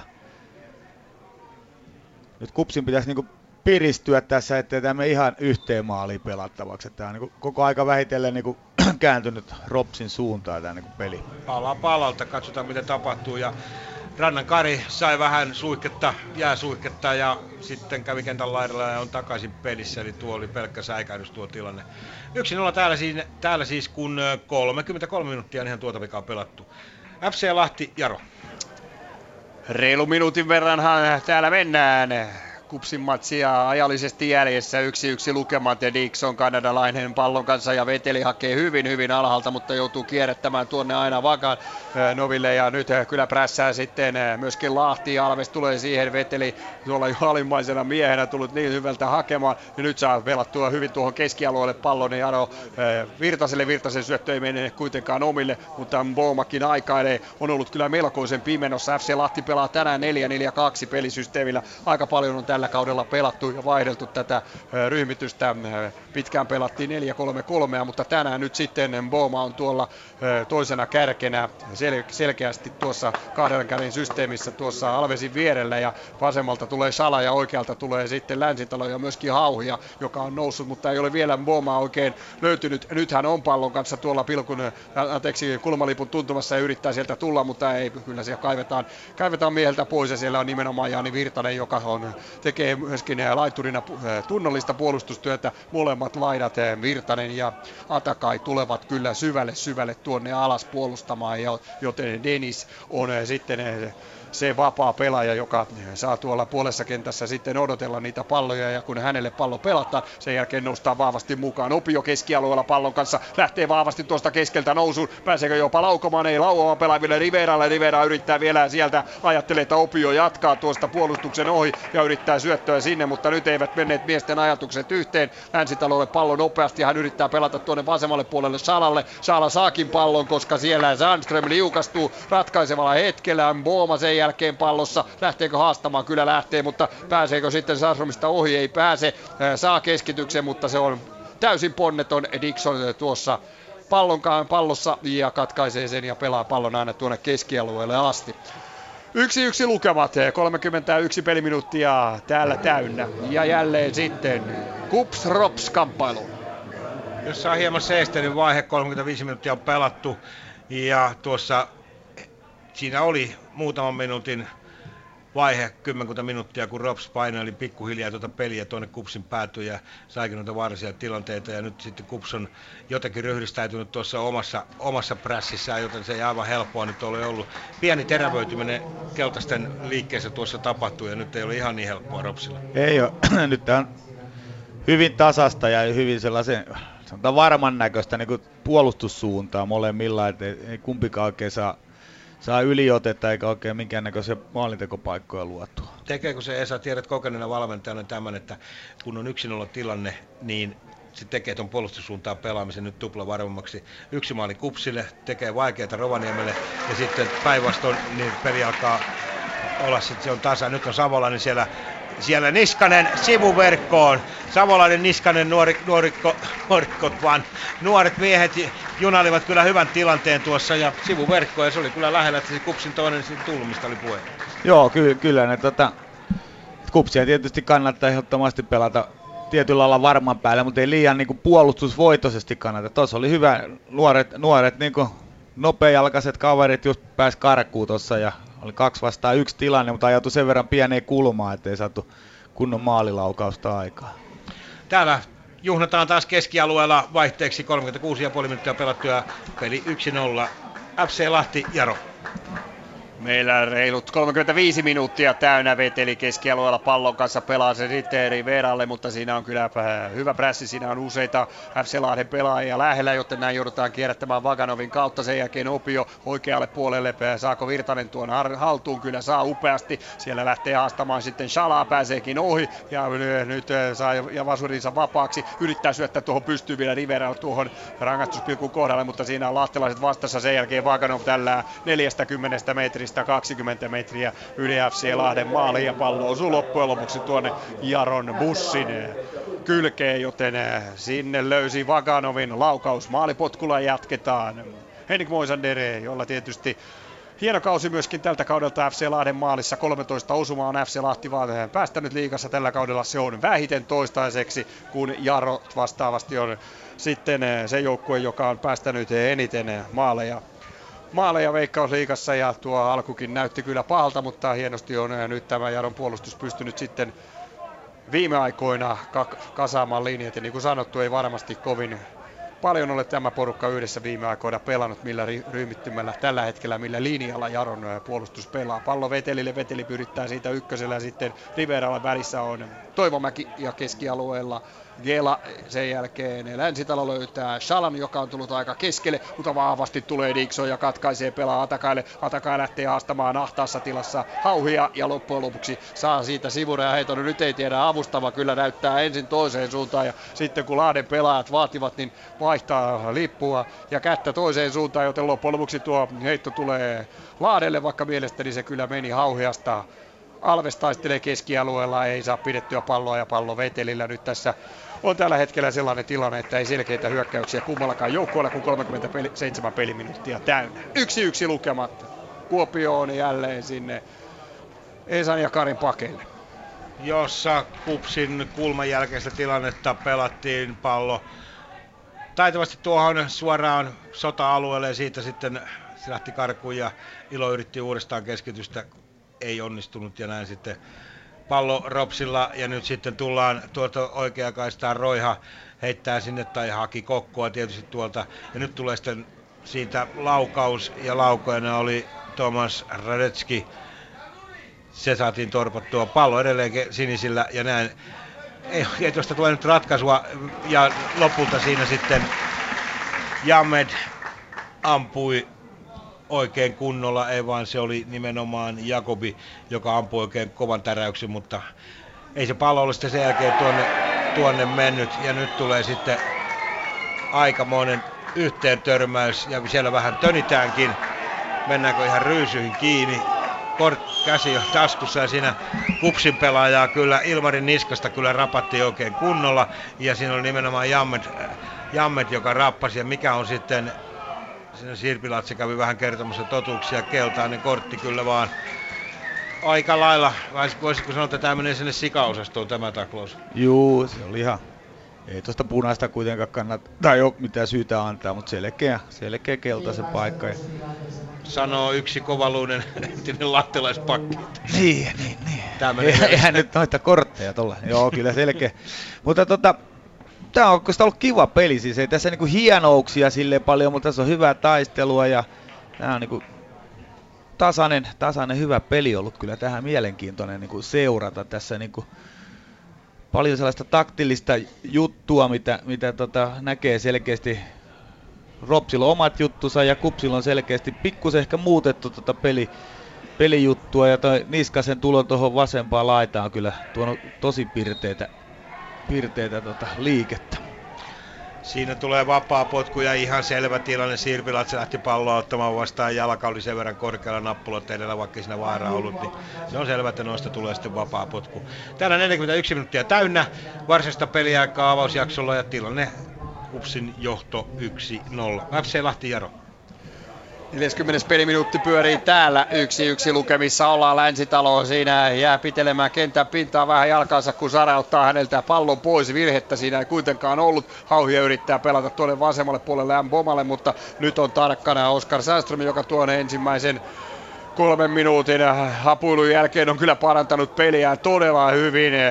Ja hänelle pelataan pallo jälleen tuonne oikean puolustajan tontille ei käänny, vaikka siinä tilaa olisi ollut. Pelaa alakautta Dixonille, sen jälkeen Vaganov, Vaganov tuohon Riveralle, joka ahtaasta pystyy pelaamaan vielä pallon Saaralle. Nyt on kyllä hyvä prässi FC Lahdella, mutta loppujen lopuksi se hienosti puretaan. Nyt Rivera pääsee sitten kääntymään ja pystyy pelaamaan Opiolle Opio sen jälkeen Atakaille. Atakai taistelee Hauhian kanssa ja loppujen lopuksi Hauhia tulee takaa ja kaivaa mieheltä pallon pois, mutta ei lähde Lahden hyökkäyskään, ei lähdy millään. Upea kääntyminen siinä keskialueella Jarolaispelaajista sitten Virtaselta Virtanen antaa vasemmalla, josta Saara nousee. Nyt lähtee Saaran keskitys jo tuonne boksiin. Siinä on ensimmäisenä pallossa kuitenkin Sesa ja sen jälkeen Pyry Kärkkäinen, joka yrittää pelata sen rauhallisesti Gelalle, mutta Gelan kosketus on aivan liian kova. Dennis näkee oikealta puolelta Rivera, mutta ei saa haltuun Rivera palloa. Jos olisi tuosta pallo koukkaan jäänyt, hänellä olisi loistava paikka ollut tehdä toinen osuma, mutta ei jäänyt ja lipesi tuonne aivan rajat tuntuma ja sieltä tullut keskitys sitten, eh, se jäi lahtilaispuolustukseen. Siinä oli paikka Jarolla iskeä upeasti, Dennis kyllä antoi tuon syötön, aivan nappisyöttö, tuollainen pieni chippi suoraan siihen jalkapöytään Riveralle, mutta ei jäänyt eh, siihen tällä kertaa, joten yksi yksi lukemat, kun 41 peliminuuttia reilut täällä pelattuna. Kuopio jossa päätuomari Petri Viljanen kaivoi partavahdot taskusta ja vetää siinä viivan, Ropsin vapaa potku tai viivat pallon eteen ja samaten sitten Kupsin muurin eteen. Tuosta on matkaa tuollaiset, voisiko sanoa, 25 vai 30 metriä matkaa tuohon maaliin. Melko keskeltä tuo vapaa potku tulee. Ja, ja siinä on Jakobi nimenomaan pallon takana ja hän sitten antaa tuon ja pomppupallo tulee. Se menee sitä muurin lävistä. Pieni syöttö ja Jakobi sitten itse asiassa ampui syötöstä tuon laukaisun, mutta ei siinä maanojalla ollut minkäänlaisia vaikeuksia. Inhottavaa pomppukutia hän sinne kyllä yritti ja ei siinä mitään, mutta se ei ihan onnistunut täysin tuo, tuo laukaus ja Maanoja lähettää palloa sitten pitkälle Ropsin alueelle. Sirpilatsi kamppailee siinä ei saa puskettua eteenpäin, mutta siellä ei ole keltapaitaa ottamassa ennen kuin parin pompun jälkeen siellä on Sohna ja Ilo pallossa ja nyt lähtee kupsit rakentamaan omaa Savolaiselle. Pelataan pitkään oikealle laitalle, mutta siinä kaveri otetaan vain niskasta kiinni ja näin sitten nuoren kaverin meno tyssää siihen, ei vapaa potkua tuosta tilanteesta ja näin sitten Rops tulee pikkuhiljaa yhä keskemmälle ja keskemmälle ja kohti kupsin aluetta. Sivuraja heitto heillä. Viimeinen minuutti jäljellä tätä ottelun avauspuoliaikaa, voisin varsinaista peliaikaa täällä 1-0 tilanne. FC Lahti, Jaro. Loistava paikka oli Jarolla hetki sitten siirtyä 2-1 johtoon.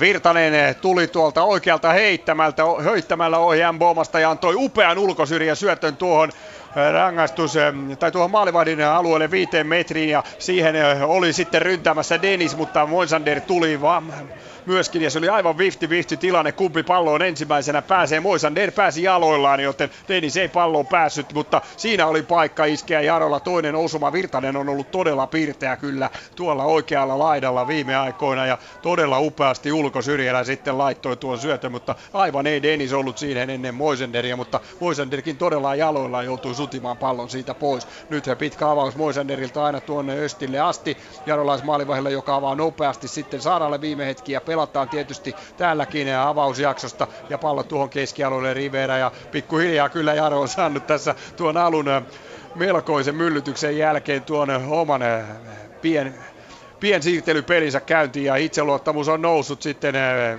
ottelun kestäessä myöskin näillä nuorilla pelaajilla ja ennen kaikkea tietysti tuolla laitapuolustaja Sandströmillä, jolla se nyt alkoi mahdollisimman onnettomasti. Nyt Vakanovin syöttö sitten sivurajasta yli ja Vetelikin tietysti ei hänelläkään nyt niin valtavasti tuota kokemusta viime aikoina tuosta avauskokopanon paikasta ole ollut, mutta erittäin pirteästi on hänkin tähän peliin tullut, joten tällä hetkellä itse asiassa Jaro on ollut se joukkue, joka viime aikoina on parhaat paikat pystynyt luomaan. Yksi yksi lukemat kuitenkin, vielä Kuopio Kuopioon.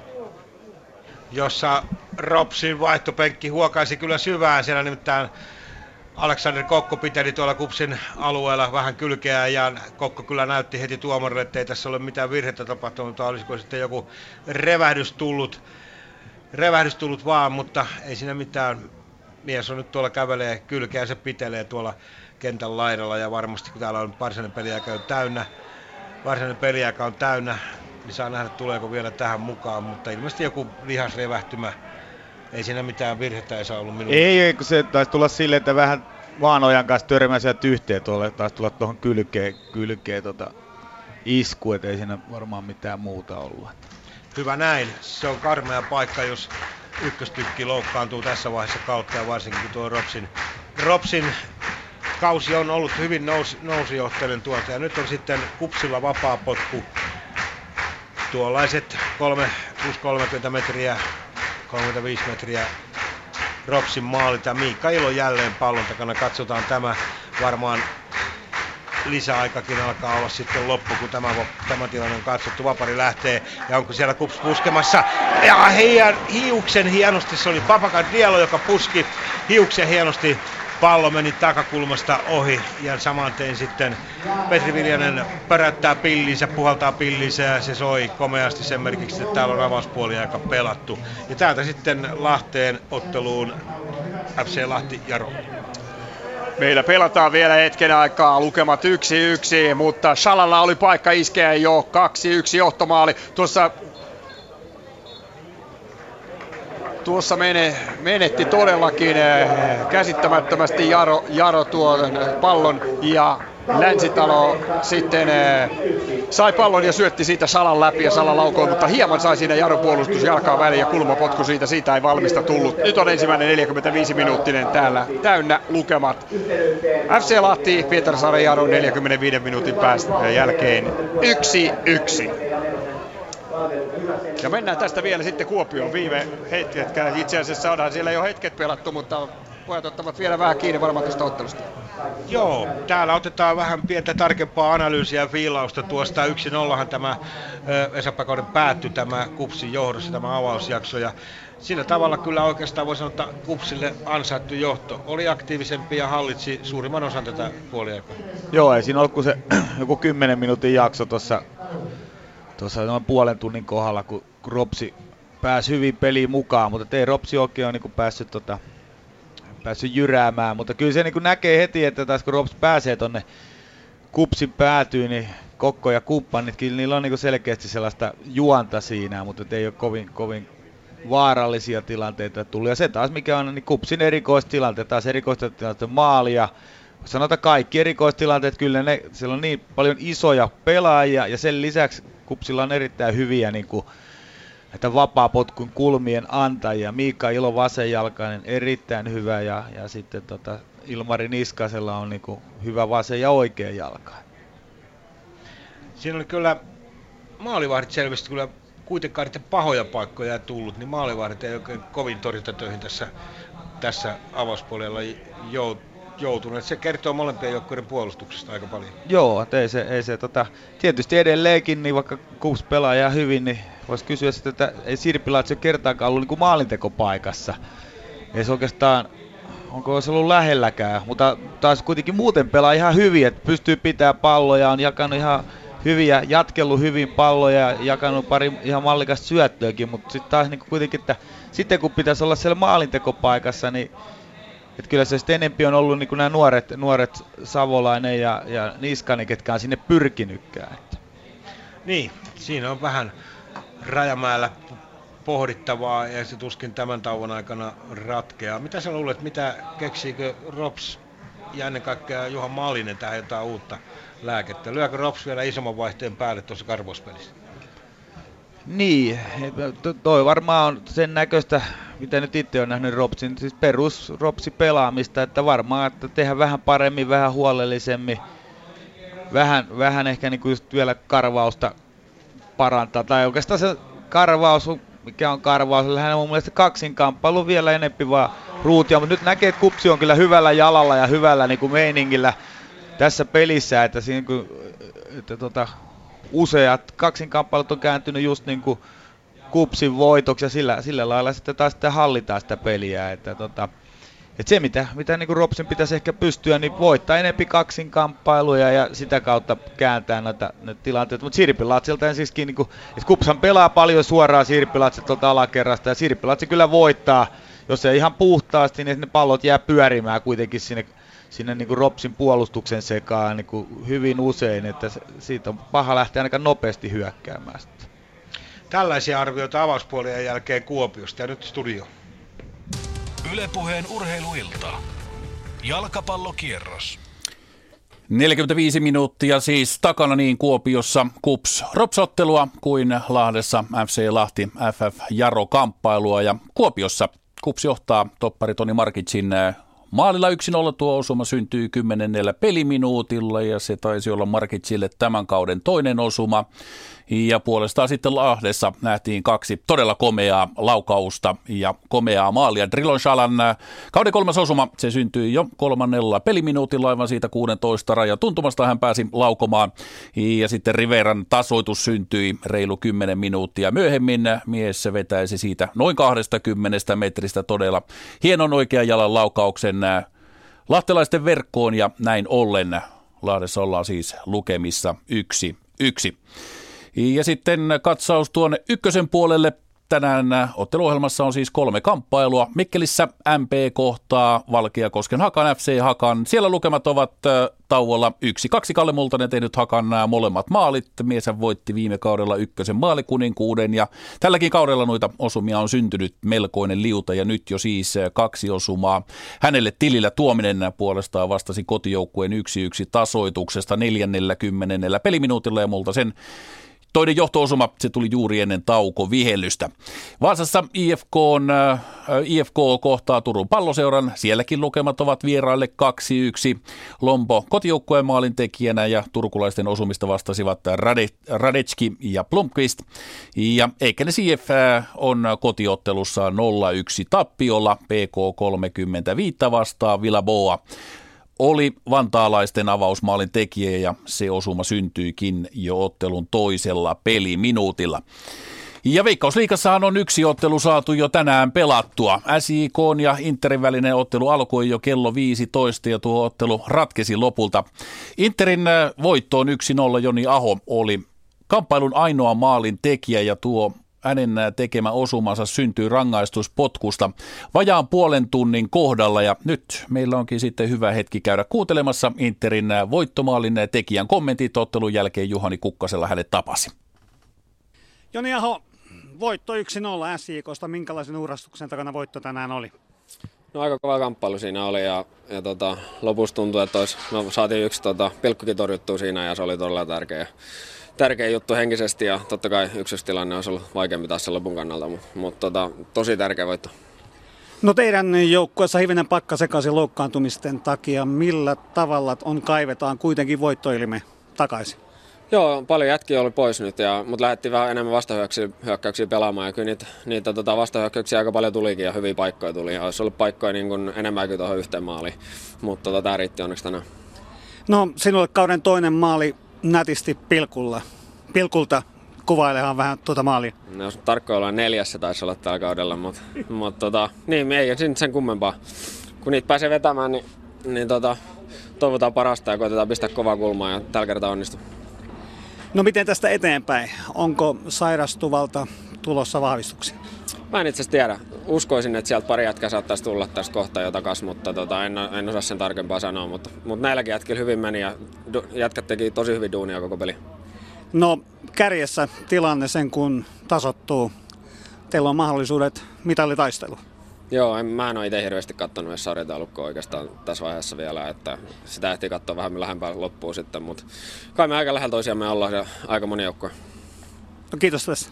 Kiitos. Näin siis Juhani Kukkasella Joni Ahon haastattelussa ja tosiaankin, kuten tuossa haastattelussa viitattiin, niin SJK ja Interin välinen pisteero, se kutistui nyt kahteen. SJK on tällä hetkellä sarjassa kolmantena 34 pisteellä ja Inter otti tästä tärkeästä ottelusta ne isot pisteet ja nousi 32 pisteeseen nousi. Samalla ohi IFK Maria Hamnin eli sarjataulukossa neljänneksi.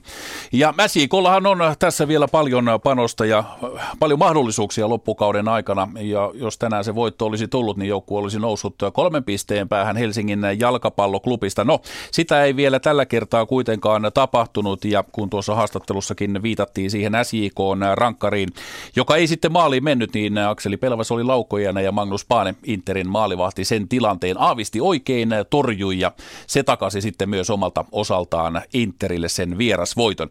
Mutta nyt käydään kuuntelemassa SJK päävalmentajan valmentajan Simo Valakarin kommentit ottelun jälkeen. Simo Valakari tänään tappio Interille 1-0. Ihan ei SJK löytänyt ottelussa omaa tasoansa.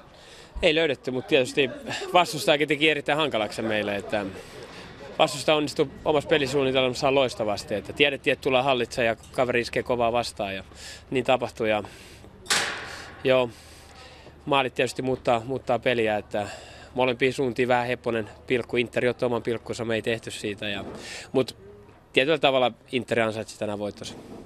No mikä oli erityisen hankalaa tänään? Erityisen hankalaa oli ihan meidän peruspelaaminen. Siinä oli, voidaan puhua taktiikoista ja voidaan puhua kaikista, mutta meidän peruspelaaminen. Liikaa tuli, liikaa tuli helppoja virheitä, jolloin me päästettiin Interi aina tietyllä tavalla siihen tilanteeseen taas mukaan. Ja, ja niin.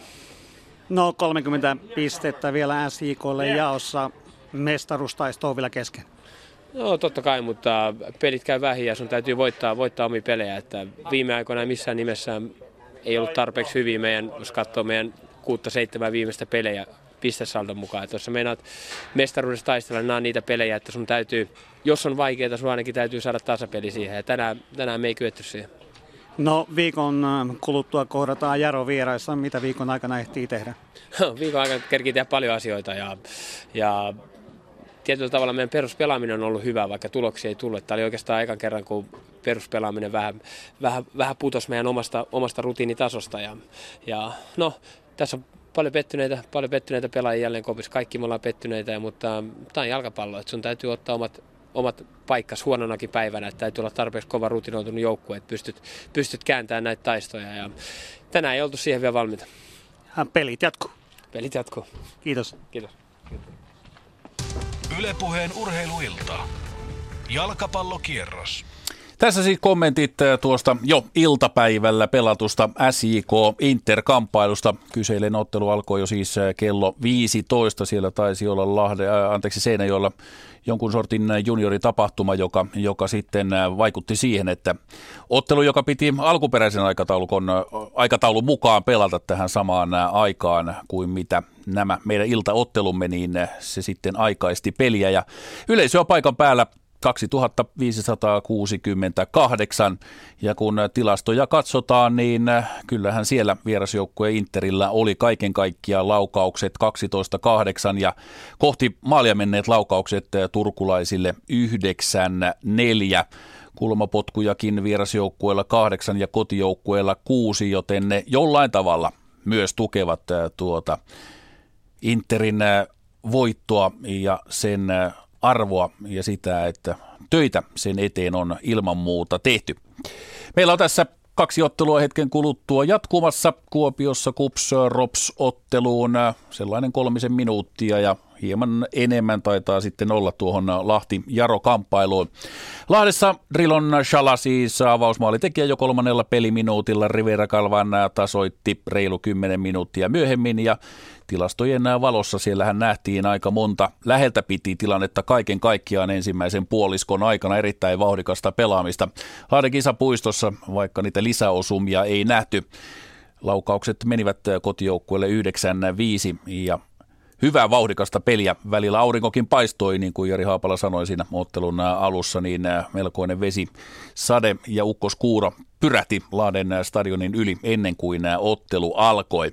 Ja Kuopiossa ollaan siis äh, Toni Markitsin äh, topparin äh, tekevällä maalilla kotijoukkueen 1-0 johdossa ja Markitsin osuma syntyy erikoistilanteen jälkitilanteesta, vapaa-potkun jälkitilanteesta 10. peliminuutilla. Hyvin tasainen ottelu tilastojen valossa, joten siitäkin ottelusta voidaan odottaa vielä hyvin paljon nähtäväksi, kuultavaksi ja katsottavaksi myös, joten jäädään odottelemaan vielä hetkeksi aikaa ennen kuin tuohon kyseiseen otteluun päästään taas kiinni. Ja Veikkausliikassahan pelattiin jo lau- e- eilen lauantaina yksi tämän viikonlopun otteluista Helsingissä. IFK kohtasi Tampereen Ilveksen ja sarjanousijoiden keskinäinen kamppailu päättyi loppujen lopuksi 2-2 lukemiin. IFK ehätti jo 2-0 johtoon, mutta tamperelaiset tulivat sitten Mika Lada Lahtisen osumilla varsin nopeasti takaisin peliin mukaan. Siinä taisi olla parisen minuuttia välissä, tuo Lahtisen ensimmäisen ja toisen osuman syntyessä ja näin se ottelu päättyi 2-2 tilanteeseen ja tämän viikonlopun ottelut, jos vielä tuo huominen kamppailu tähän viikonlopun kierrokselle lasketaan, Nähdään sitten Kotkassa KTP kohtaa Vaasan palloseuran. Ottelu käynnistyy kello 18.30 ja taitaa olla niin, että Haapala Jari on sitä ottelua sitten teille selostamassa. Mutta Interin voitto se oli tietysti tuon sarjataulukon kannalta hyvin hyvin iso voitto ja näin taistelu mitaleista Veikkausliikan osalta kiihtyy entisestään. Ennen kuin mennään takaisin Kuopioon Kari Salmela ja Esa Pekosen juttu sille ja tuohon kupsua ropsotteluun, niin vielä nopeasti kerrataan ykkösen tilanteet ensimmäisen puoliajan jäljiltä. MP Haka tilanteessa 1-2.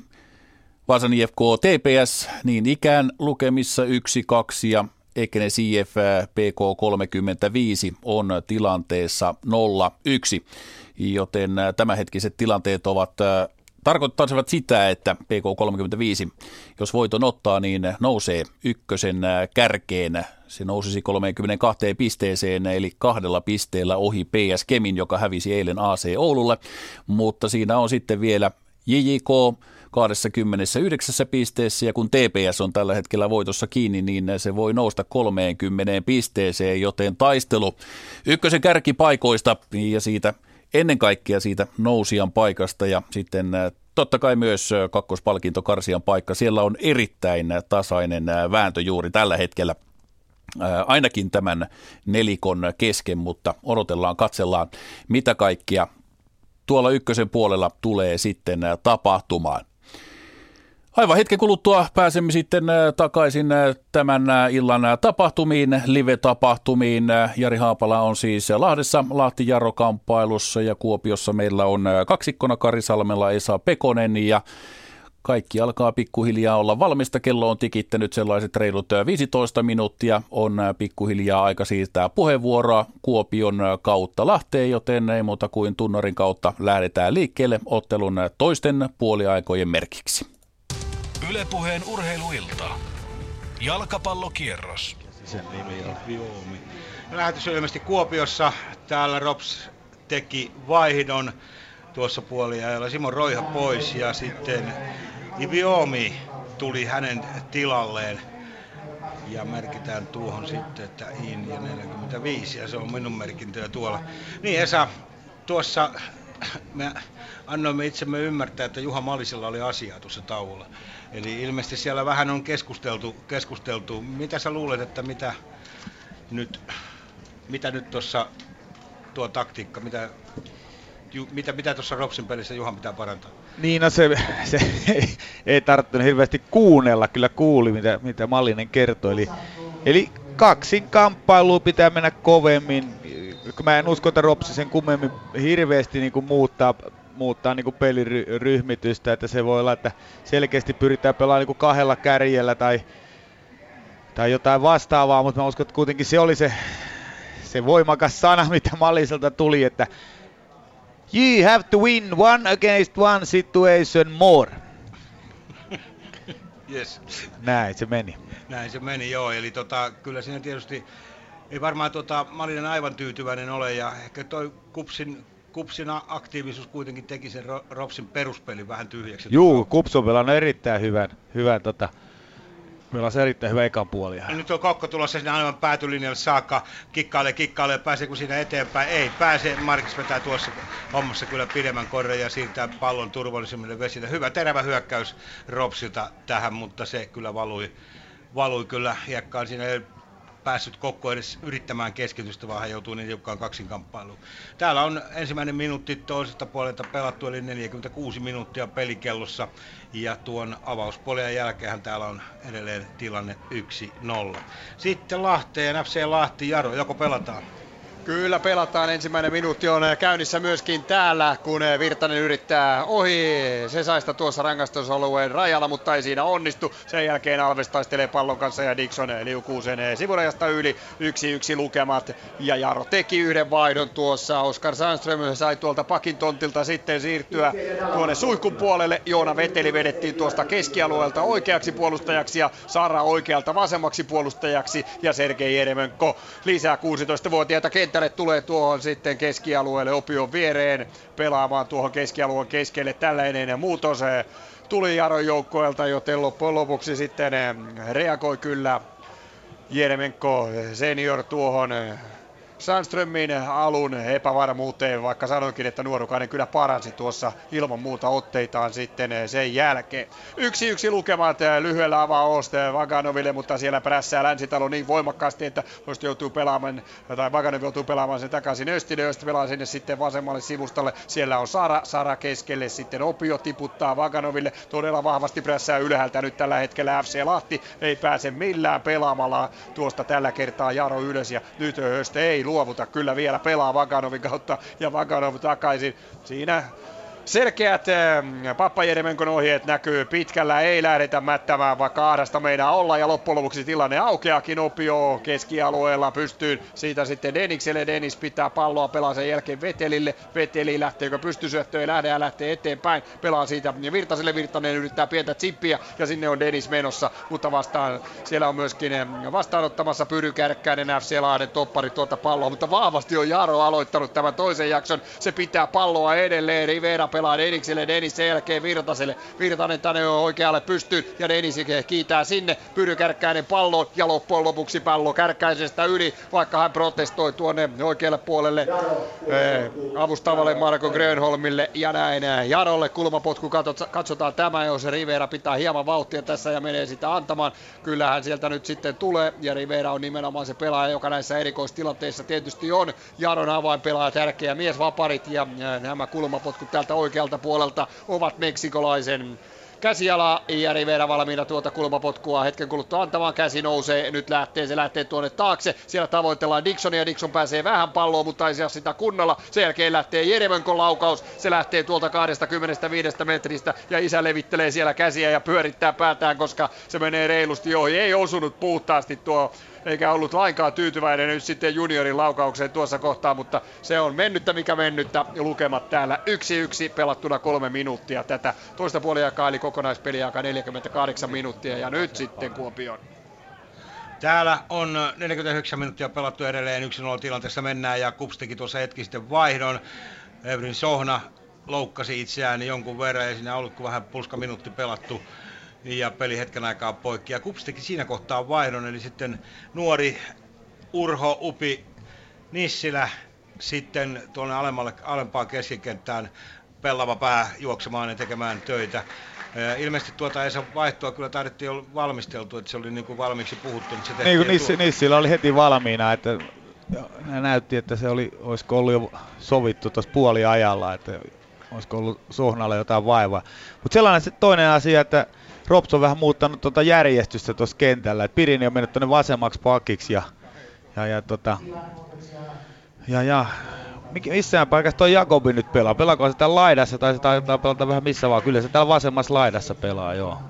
Ja Okkonen on nyt keskiketä keskellä.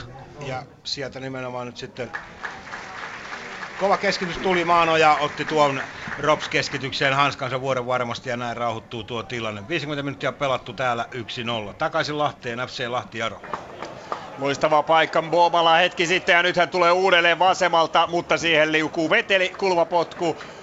tällä kertaa sitten Lahdelle todellakin. Alves pelasi tuonne takatolpalle ja siellä oli koko maali auki, mutta niin vain sai Mboma yli maali, mutta Kuopiossa ei ole epäonnistuttu kuka epäonnistuu, kuka ei. Kyllä nyt oli Sohla ja osapuolena Ropsin puolustus ja karmea moka. Kyllä siinä ei saanut maalivatti oikein palloa haltuunsa. Ja, ja sitten loppujen lopuksi no, Kups pelaaja ensimmäisenä Kups ja Ropsin puolustus sählää sen Saku Savolainen tällä irtopallon kaukaa 16 takaa suoraan verkkoon ja kyllä tuossa kyllä ei varmasti Juha Marinen että kiitä tuosta hommasta, että aika huolimattomasti pelattu tuo tilanne, vai mitä? mitä Joo, no oikeastaan se lähti siitä, että tuli pitkä, pitkä pallo tuonne tota, ton Saksmannin taakke ja Niskanen voitti sen juoksupallo ja maalivahti tuli vastaan ja sitten se jäi pomppimaan siihen, kun Niskanen hyppäsi maalivahin kanssa samaa palloa ja sitten maali jäi tyhjäksi. Ja, ja Saku Savolainen pisti sisäsyrjällä pallon tyhjään maaliin tuolta kahdesta kympistä melkein. Mutta kyllä siinä kavereitakin oli, eli kyllä tuolla olisi voinut puolustus hoitaa tuo homma vähän teräkkaammin, mutta näin se nyt meni. Ja tällä Sakusavolaisen maalilla siis Kups johtaa 2-0 täällä Kuopiossa. Lahteen FC Lahti Jaro. 51 peliminuuttia täynnä jälleen FC Lahdelle kulma ja tuossa edellisen eh, kulman FC Lahti pelasi lyhyenä ja Paananen pääsi sitä keskittämään ja pallo osuu kyllä Jaro pelaa ja vetelin käteen tuossa ranga viiden pitosen rajalla. Niin selvästi, että hyvä ettei ki- käsi mennyt, mutta tietysti siinä tuomari Gestranius katsoi, että se pelattiin käteen, ei reagoinut siihen, vaikka kyllä siinä reagoi myös lahtelaisyleisö. Ja kaikki huusivat yhteen äänen, että käsi ja kyllähän se sitä oli, mutta ei siitä rangaistuspotkua. Nyt tuo kulma sitten tuonne taakse ja loppujen lopuksi lopuksi. Sitä pääsee Alves puska, puskemaan, mutta se on niin ponneton siinä häirittynä. Vaganov hänet piti hyvin, että Östillä ei ole mitään vaan vaikeuksia avata tuota, tai ottaa tuota palloa avaa pitkällä. Sen jälkeen tullaan uudestaan. Gela pelaa pystyyn. Siinä on Alves saada pallo, mutta Vaganov saa päänsä väliin juuri ennen ja pallo on tulossa vaarallisesti tuonne Östin yli, mutta Öst peruuttaa ja napsii pallon itselleen ja näin yksi yksi lukemat säilyvät rauhallisesti. Jesse Öst nyt sitten näyttää, että tällä kertaa ei pelata lyhyellä, vaan koska paine on ollut nyt pitkään tuossa Pietarsaarelaisten päässä. Hän avaa pitkällä, tavoittelee jälleen siellä sitten Denistä ja Denis tuo pääpallon voittaakin, yrittää jatkaa sitä Virtaselle. Se on kuitenkin FC Lahden vasen puolustaja ensimmäisenä pallossa kääntää sen tuohon keskialueelle, veteli ei palloon pääse, siihen pääsee Boma. Sen jälkeen pallossa on Jeremenko, tiputtaa sen alaspäin ja loppujen lopuksi aina Vakanoville asti ja Vakanoville tulee vähän kiire, kun siinä prässää Alves ja pelaa sitten Östille. Nyt lähdetään jälleen täältä alhaalta pelaamaan ja upeasti pelaa, pelaa siinä ensin Opio tuohon Vakanoville, Vakanov sitten Dixonille ja näin tuo prässi puretaan. Hienosti purkasi Jaro, purki Jaro tuo kova kova prässin ja loppujen lopuksi Virtanen tulossa pelaa pystyyn. Vasemmalla puolella on sitten Dennis, mutta Kärkkäinen tulee ensimmäisenä palloon ja laittaa sen sivurajasta yli. 53 peliminuuttia täynnä lukemat 1-1 otteluun Kups Rops. Jossa Jakobilla vähän keittää Ropsin pelaajilla sen verran, että hän otti suusoitosta varoituksen tuossa hetki sitten. Nyt on Kupsilla sivuraja heitto Ropsin alueelta ja boksiin lentää tuo pallo. se ensimmäinen puskee taaksepäin, mutta ei ollut sitten keltapatista ottamassa vastaan tuota palloa. Ja näin sitten Rops pelaa selvemmille vesille tuon ja sitten Markis pelaa vähän rankasti Kokkoa, Alexander Kokkoa ja siitä sitten Ropsille tulee tuosta tilanteesta vapari. 54 minuuttia on pelattu. Katsotaan tuo tilanne nyt sitten. Sieltä lähtee Okkonen viemään, keskittää, heittää sinne boksiin, mutta ei sieltä sitten tuota palloa kyllä Ibiomi saa, vaan se menee päädystä ulos vähän semmoinen leijaileva putoava lehti ja hankala ottaa kiinni ja ehkä vähän meni pitkäksikin tuo hyvä ajatus kuitenkin Rovaniemeläisellä tuossa tilanteessa, mutta se nyt ei toiminut ihan loppuun saakka tuo suunnitelma. Näin sitten Maanoja antamassa vapaa potkua ja katsotaan hieman, haetaanko jälleen Sirbilaatsia. Tuossahan oli se ajatus avauspuoliajalla, että pitkät pallot Sirbilaatselle Esa ja Sirbilaatsi pudottaa ne omille. Ja näin se sinne Sirbiä taas haetaan, mutta ei saanutkaan. Mutta se oli selkeä suunnitelma. Joo, ja se, se toimi ihan hyvin, että et sitten kun Sirpilatsi taas lähti vähän seikkailemaan tuonne vasempaan laitaan, niin jotenkin sitä hävisi se rytmi siitä, siitä, siitä pelaamisesta. Että Sirpilatsi on pelannut ihan hyvin niin tuota targetti hommaa ja tota, sitten nämä, tosiaan nämä nuoret, nuoret hyökkäjät sitten Ilmari Niskanen ja Saku Savolainen on hoitanut tuota pystyjuoksemista. Että. Ja nyt siellä Okkonen, I, Okkonen ja Trafford vähän törmäilevät, ei sinne mitään sen kummempaa kättelyt päällä ja siinä oli ilmeisesti Trafford vähän rikkojan paikalla, koska ei vaan Okkonen, Okkonen rikkojan paikalla tietenkin, koska Kupsille tulee tuosta vapaapotku. Katsotaan tämä vapaaputku vielä ennen kuin mennään Lahteen. Miikka Ilo pallon takana ja siellä on nyt sitten siellä on Niskanen, siellä on Savolainen kupsilta nyt tuolla Ropsin boksin, boksialueella. Ja kiertäinen lähtee, sieltä haetaan Sirpilatse ja siinä oli ehkä juoni se, että pallo menee Sirpilatsen yri ja Niskaselle, mutta tuo juoni ei kyllä toteutunut alkuunkaan. 56 minuuttia pelattu Kuopiossa 2-0. Hieman yllätysjohto, näin kai voidaan sanoa, ottelussa Kups Rops. Ja täältä Lahteen, FC Lahtiaro.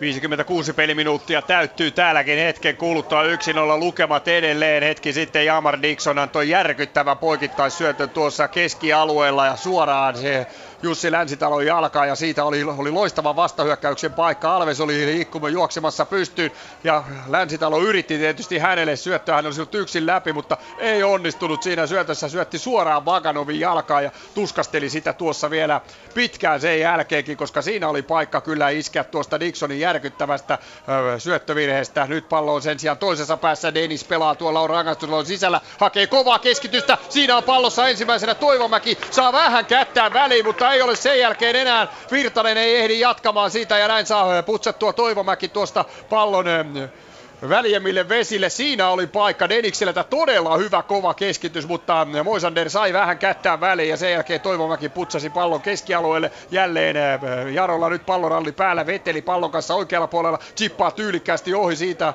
Bovasta, saa siitä sivurajaheiton. Siinä on Rivera, joka pelaa nopean seinän siinä Vetelille. Veteli ei pelaa, ole aivan mukana tuossa tilanteessa, työntää Bovan siitä kuitenkin sivuun ja saa pidettyä pallon omalla joukkueella. Nyt pelaa Jaro jälleen tuota pientä pientä näppärää peliä, kun loppujen lopuksi Booma saa sen sitten pallon omalle joukkueelle, mutta Sala menettää jälleen. Jeremenko löytää Virtasen, hienosti siirtää Virtanen vasemmalle puolelle. Nyt on Saralla vaikka kuinka paljon tilaa edetä, mutta miksei hän etene. Pelaa sen sijaan takaisin tuohon Sergei Jeremenkolle, joka pelaa opiolle ja näin tuo hyökkäys sitten rauhoittuu ja joukkue kierrättää aina Vaganovin kautta palloa. 57 peliminuuttia täynnä. Lukemat 1-1. Tällä hetkellä Lahdessa paistaa sitten aurinko, joten mikäs tässä on ottelua seuratessa ihan mukavaa mukavaa futista, futista ilman muuta tänään nähty täällä. Tasalukemat. Kups Rops. Täällä Kuopiossa se on seurattu koko ilta puolipilvessä säässä, aavistuksen pilvessä. Ihan mukava, hieman tuulinen keli on täällä ollut. Ja 58 minuuttia, eli minuutti ollaan Lahtea edellä täällä oltu koko ilta. Sen verran aikaisin alkoi täällä peli. Mutta Rovaniemi teki yllätysvaihdon. Alexander Kokko pois ja hänen tilalleen Tommi Haanpää. Esa, olisikohan se ollut kuitenkin, että se pieni krapsus, mikä tuli kylkeen, kylkeen tuli tuota avauspuolella, että se nyt oli syy vaihtoon? Niin, en mä mitään muuta, muuta syytä keksi kuin se, että kokolla jotain vaivaa on. Että ottaa kuitenkin sarjan paras maalintekijä pois, kun ollaan 2-0 häviöllä, niin en mä mitään muuta siinä näe. Ja, Nyt on Ilo maalilla, katsotaan mikä tuosta tulee. Tuikkaako?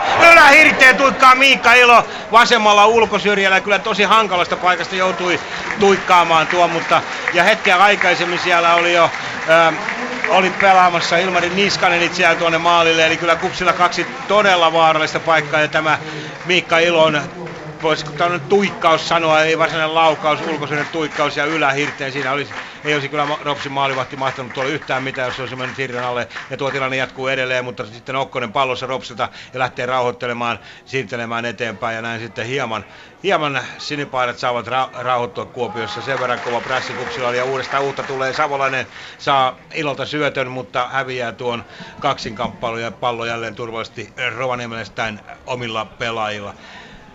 59 minuuttia tuota pikaa tunti täys Kuopiossa ja 2-0 Kups johtaa tätä ottelua. Mennään Lahteen, FC Lahti Jaro.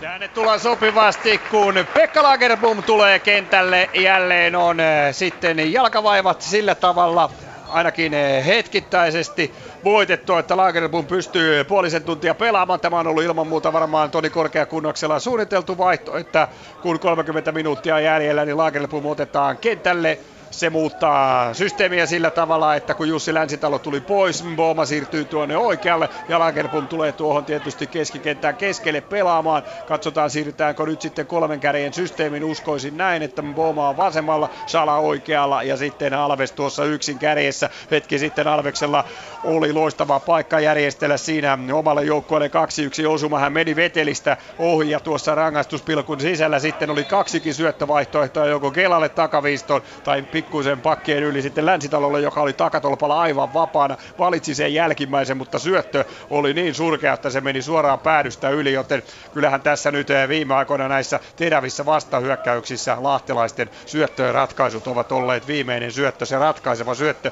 josta se maalipaikka luodaan. Ne ovat ollut aivan luokattomia.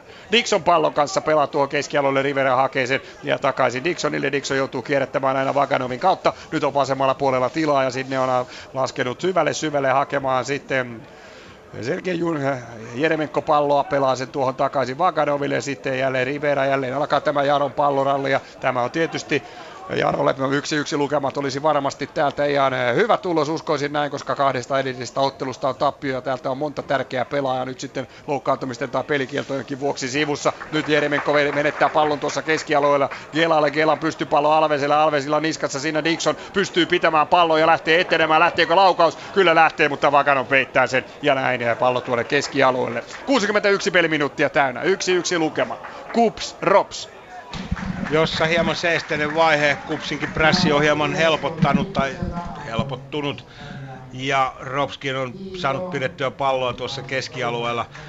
Enää ei olla tuolla omassa päässä, mutta tässä tietysti sekin, että jos Kups tästä vielä löysintää tuota tahtia, niin sehän on sama kuin antaisi Ropsille siima. Joo, ei nyt, ei, nyt Kupsi kannattaisi pitää vaan vauhti päällä, että Ropsi on kyllä nyt, voisi sanoa niin, painitermeen kyllä sillassa, että näyttää, että ei, että jos ei niinku Kups tee mitään niinku tyhmää, niin kun Kokko on poistuttaa kärjestä, Ipiomi ei vaikuta niin vaaralliselta eikä terävältä, eikä juonikkaalta ennen kaikkea, niin tota, jos Kups nyt pelaa vaan fiksusti ja pitää vauhtia yllä, niin tämä voi päättyä enempikin kuin 2-0, että, mutta ennen kaikkea tähän nyt riittää hyvin Kupsille. Niin, tämä riittää, mutta että Ropsillahan se varmasti riittää, kuten on totuttu tämän kauden aikana tässä Veikkausliigassa näkemään, niin Rock pelaa siihen saakka ja pelaa tosissaan, kun peli on päättynyt. Eli kyllä tässä vielä pitkän iltapuhteen kupsaa pite, painella, jotta tämä johto säilyy. 63 minuuttia täällä pelattu, 2-0 edelleen. FC Lahti, Jaro. Meillä 62 peliminuuttia täynnä, kun Jaro pitää palloa ja Lena kautta rauhallisesti tullaan. Vaganov antaa tänne Dixonille. Dixon lähtee nousemaan, Kela tulee hieman peittämään, sen jälkeen Dixonin poikittaissyöttö jälleen on hieman huolimaton, mutta eh, hienosti reagoi siihen Opio, saa pidettyä pallon joukkoillaan, kun eh, tuosta nopeasti spurtta. Ja nyt jauhaa Jaro rauhallisesti. Tietysti FC Lahdelle tästä kolme pistettä, se olisi aika mannaa, varsinkin kun eh, tänään on SIK jo hävinnyt. Ja tuolla on sitten Rops häviämässä. Lahtelaisilla on ilman muuta tavoitteena tälläkin kaudella, että se pääsisi niille sijoituksille, että ensi vuonna pelattaisiin Euroopassa. Tällä kaudella tuo ensimmäinen ottelu Elfsborgia vastaan Laadessa, se oli aivan lupaava 2-2 lukemin, mutta kyllähän täytyy sanoa, että Buurosissa 5-0 tappio sitten ruotsalaisjoukkueelle. Se oli kyllä aika nöyryyttävät lukemat, ei pääse mihinkään eikä siinä ollut lahtelaisilla mitä ilmeisimmin ollut paljon edes minkäänlaista siimaa. Sehän oli heti alussa ja homma ratkesi, kun katsotaan nyt Jarolta. Sitä Natakai pelaa pystyy. Siinä on Virtanen pallon kanssa. Virtanen hakee pystysyötellä vielä opiota, mutta viime hetkessä Pyry Kärkkäinen tulee ja liukuu ja liukuu vielä sillä tavalla, että se ei mene edes kulmapotkuksi, vaan sivuraja heitto. Pyry Kärkkäinen on kyllä tärkeässä roolissa FC Lahden puolustuksessa ollut tänäänkin ja hoitaa tuon tilanteen sivuraja heitoksi. Siinä oli hyvin hyvin lähellä, ettei opiota pelattu tuosta keskeltä läpi. Erittäin hyvin pelattu hyökkäys Jarolta. 64 minuuttia reilut pelattuna, lukemat edelleen yksi yksi täällä, kun kyllä sitä loppujen lopuksi kulmapotku sitten tulee, mutta mennään kuitenkin Kuopioon. Sa, Rops järjesti kyllä melko vaarallisen maalipaikan poikasen, eikä niin ihan poikasenkaan, se meni sitten siinä, että hommasta tuli paitsi jo.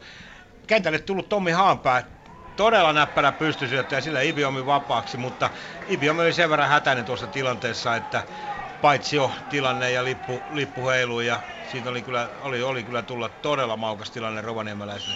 Nyt ollaan toisessa päässä ja siellä sitten tuomari pitää vähän puhuttelua. Miikka Ilo on pallo kainalossa noin 10 metriä päätyrajasta rangaistusalueen ulkopuolella ja siitä tulee kupsille vapari ja nyt siellä ilmeisesti on partavahdot jälleen esillä Kyllä vaan, ja sitten lähtee päätuomari Petri Viljanen mittaamaan askelia. Näyttää muurille, kahden miehen muurille paikkaa, että mihin, mihinkä pysähdytään. Mutta siihen ei tullut kyllä partavaahtoa, että vissiin komasi sen verran kovaa äijä, että sitten pysytti siinä. Miikka Ilo pallon takana oikealta puolelta tämä vapari, vasenjalkainen Ilo antamassa. Voisi olla mahdollista, että hän yrittää tuosta suoraankin ja niin tekeekin. Ai ai, maalin katolle Rovaniemen maalivahti tuon juuri ja juuri Ricardo saa tuikattua tuon pallon. Kyllä oli kova veto Ilolta. Kova veto ja ihan loistava torjunta. Siis sehän oli, mä olin ihan varma, että se menee maaliin, mutta sai niinku niinku peukalolla suunnilleen käännettyä ton pallon tonne maalin katolle. Ja sen verran eteen, että se Joo. pomppasi maalin katolle. Huikea veto ja erittäin huikea torjunta. Ja sen perään tietysti kulmapotku. Ja katsotaanpas tämä kulmapotku. Ja siellä on ilo jälleen pallon takana. Kiertänen lähtee tuonne vähän takaosastolle. Ja sieltä sitten pusku ja pallo menee maaliin. Onko Saku Savolainen, on, josta toise, toista pomppua hän ottaa. Sieltä puskee, oliko se sitten äh, Markits, joka puskee sitä eteenpäin ja Saku Savolainen taisi olla, joka sitä jatkaa ja Ropsin puolustuslinja katsoo hölmistyneenä, että mitä tapahtuu, pallo vaan pomppii keltapaidalta toiselle ja lopulta maaliin ja 3-0 on tämä tylyä kyytiä nyt Ropsille. Joo, niin kuin tuossa sanoin aikaisemmin, tämä näyttää nyt tältä, että Rops oli, oli sillassa ja nyt se on jo, nyt voi sanoa, että hartiat on maassa kyllä, että, että tota, jotenkin se peli ilme katosi tuossa koko, koko kentältä lähtiessä, että Kups vei tätä peliä ihan, ihan niin kuin selkeästi niin kuin se peli-ilme oli Kupsilla vapautunut ja sellainen voitotahtoinen ja Ropsilla selkeästi masentunut ja nyt se on niin kuin tämä peli on pelattu, että vaikka mitä Rops tekisi, niin mutta ei palata, mitään. Palataanpa tuohon, kun heitit tuosta, tosiaan näin kävi, että se peli-ilme katosi, kun Kokko lähti, ja Kokko on itse painottanut koko ajan, että hän on vain yksi osa joukkuetta, mutta onko todella näin, että hän on näin iso osa henkisellä, henkisellä tasolla, tuota, totta kai myös pelillisesti, mutta tuota joukkuetta? No siltä näyttäisi tietysti siinä, siinä, siinä tota, tapahtui, tapahtui tota, jotain muutakin tuossa, tai sanotaan tässä Ropsin pelissä on tapahtunut paljon muutakin, tässä on paljon vaihdettu pelaajien paikkaa, että tota, on, on Pirinen tullut linkistä pakiksi ja Okkonen pakista keskikenttä keskelle ja, ja sitten... Jopa ylemmäksi keskikenttäpelaajaksi. Joo. Et tota, kyllä siinä vähän, vähän niin kuin... Et siinä varmaan moni on moneksi ja tietysti jos olet 2-0 tappiolla, niin siinä, siinä tietysti kun paras maalintekijä lähtee pois, niin kyllä se varmasti vaikuttaa pelaajiin. Täällä on 68 minuuttia pelattu 3-0 ja tällä tuloksella Robson ottamassa kyllä selkäsaunaa Kuopiossa ja se on kyllä ehdottomasti yllätys tälle sunnuntai-illalle. Mutta peliä on vielä yli 20 minuuttia jäljellä. Tällä hetkellä tulos on 3-0. Mikä se on sitten, kun peliaika on täynnä, on kokonaan toinen juttu. Täältä eteenpäin FC Lahti, Jaro. 68. peliminuutti on täynnä täälläkin. Lukemat edelleen yksi yksi ja Joona Veteli ottaa tuossa keltaisen kortin repi repi kun Sala menee heittämällä ohi. Se on toinen keltainen kortti. Jari Sara sai hetki sitten myöskin keltaisen kortin ja kun katsotaan näitä korttimääriä niin 46 keltaista on nostettu tällä kaudella Jarolle ja viisi punaista, joten se on aika hurja määrä verrattuna FC Lahteen, jolla on 19 keltaista korttia ainoastaan ja todellakin vähiten on noussut kortti FC Lahden joukkueelta. Nyt tulee sitten kentälle Rafael, joka viime kotiottelussa vihdoin pystyy sen avausmaalin tekemään. 15 kamppailu tällä kaudella ei ole Rafaelkaan saanut niin paljon peliaikaa kuin varmaan ennen kauden alkua oletti. Rangaistuspotkusta tuli se edellinen osuma, mutta tuleekohan nyt ratkaisemaan sinne maamieheen Alvesen rinnalle ja Boma pois. Boma kyllä eh, piristi tästä toisella jaksolla, piristyi hieman avausjaksolla, oli aivan pimenossa. Nyt katsotaan tämä vapaapotku. Shala on itse sitä antamassa. Se on vasemmalta puolelta Ostista katsoo ja lähtee vaarallisesti tuonne, mutta Vakanov on ensimmäisenä pallossa. Sen jälkeen puskee se tuohon keskialueelle. Siellä on eh, eh, Lagerbum, pelaa se tuonne rangaistuslain sisälle. Sinne tulee Alves, ryntää väkisin, mutta hienosti liukuu tilanteessa.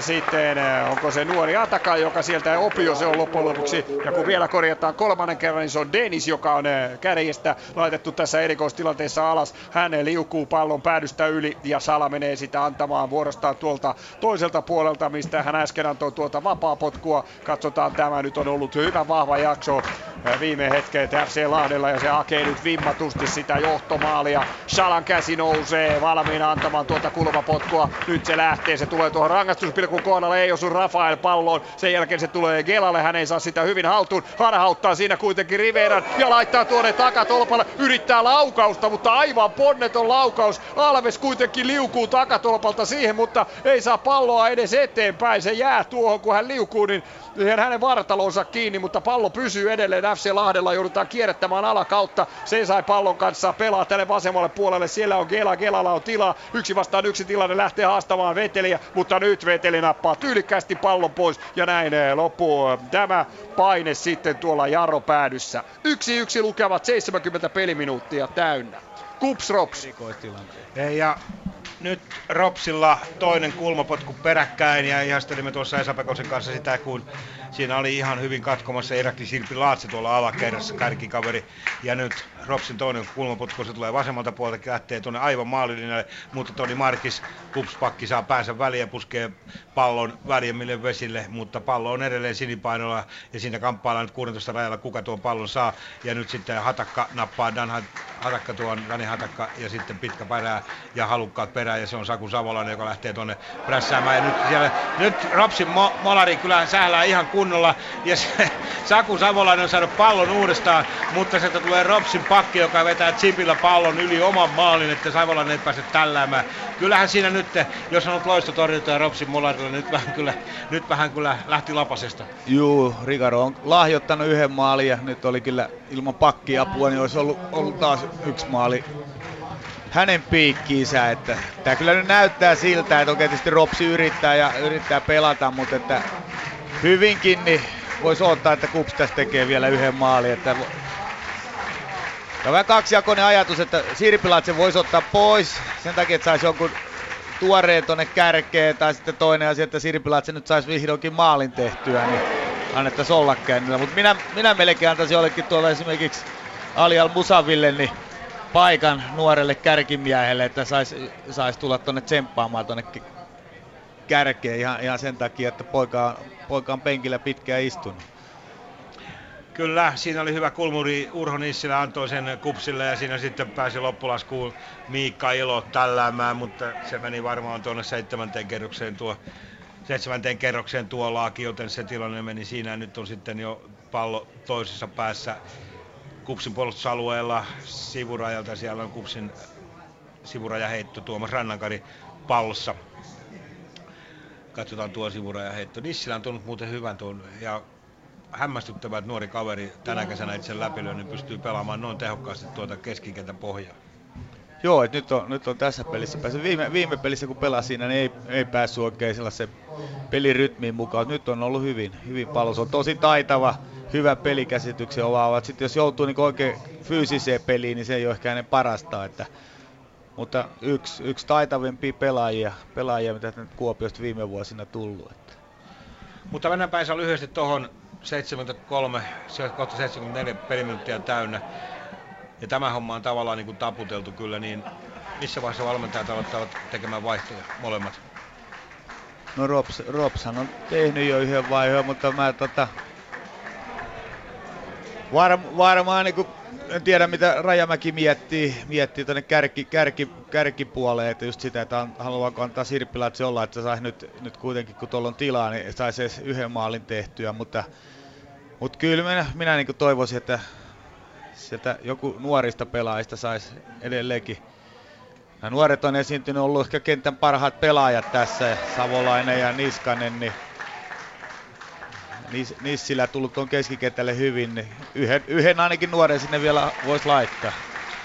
Ja siinä hyvin pelattu tilanne Savolaiselta, erityisesti Sirpilaiselta hän kikkaili siinä ja vähän rauhoitteli aikaa. Kyllä tietysti meni, mutta näin piti pallon keltaisella nyt keskeltä. Trafford katselee vähän aikaa ja siinä on Dani Hatakka pallossa heittää toisella laitaan Papakar Dialolle ja siitä sitten Upinissinä ottaa pallon, heittää sen eteenpäin Rannankarille ja Rannankari takaisin. Upi Nissilä katselee, hän pelaa siis keskikentällä tämän pelirakentajan paikkaa, nuori kaveri, nuori tulevaisuuden lupaus ja siitä eteenpäin juoksukilpailu, mutta pallo menee liian pitkäksi ja aina päätyräistä yli maalipotku. 75 minuuttia täynnä Kuopiossa 3-0. FC Lahtiero.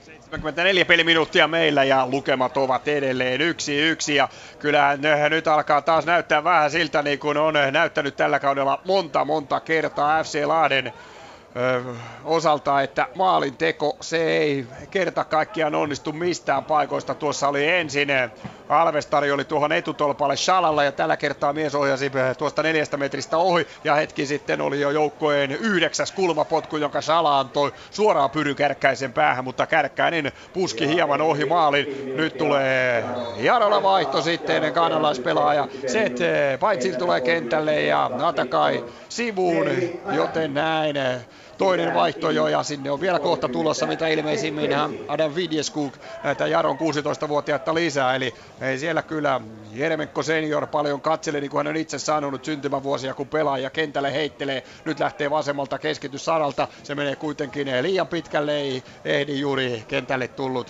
Pantsil tuohon pallon perään. Se on sivurajasta yli ja sitä menee Hassan Seisai sitten tuota heittoa antamaan. Tavoittelee sillä Rafaelia, mutta ensimmäisenä pallossa Veteli. Sen jälkeen irtopalloon Lagerblom, joka laittaa pallon oikealle. Siellä on eh, kapteeni Hauhia menossa, antaa pystyyn tilaa vaikka kuinka Alvesilla, mutta huono haltuunotto. Ei jää ja nousee liikaa ylös. Hän joutuu hidastelemaan. Saa syötön kuitenkin tänne Gelalle. Gelan keskitys vasurilla ja se on tulla siihen Hauhialla, mutta Hauhia ei aivan yllä tilanteeseen. Dixon on kuitenkin pakotettu puskemaan pallon päädystä yli ja kymmenes kulmapotku Lahdelle nyt kun Sala menee sitä jälleen antamaan. 1584 katsojaa tänään se kaatosade, joka oli, alkoi juuri tuntia ennen ottelun alkua. Se on tietysti Lahden markkinointimiehille, se oli pahin mahdollinen eh, sateen alkuaika. Se varmasti vaikutti siihen, että kisapuistossa ei ole tänään eh, yli 2000 katsojaa, kun eh, nyt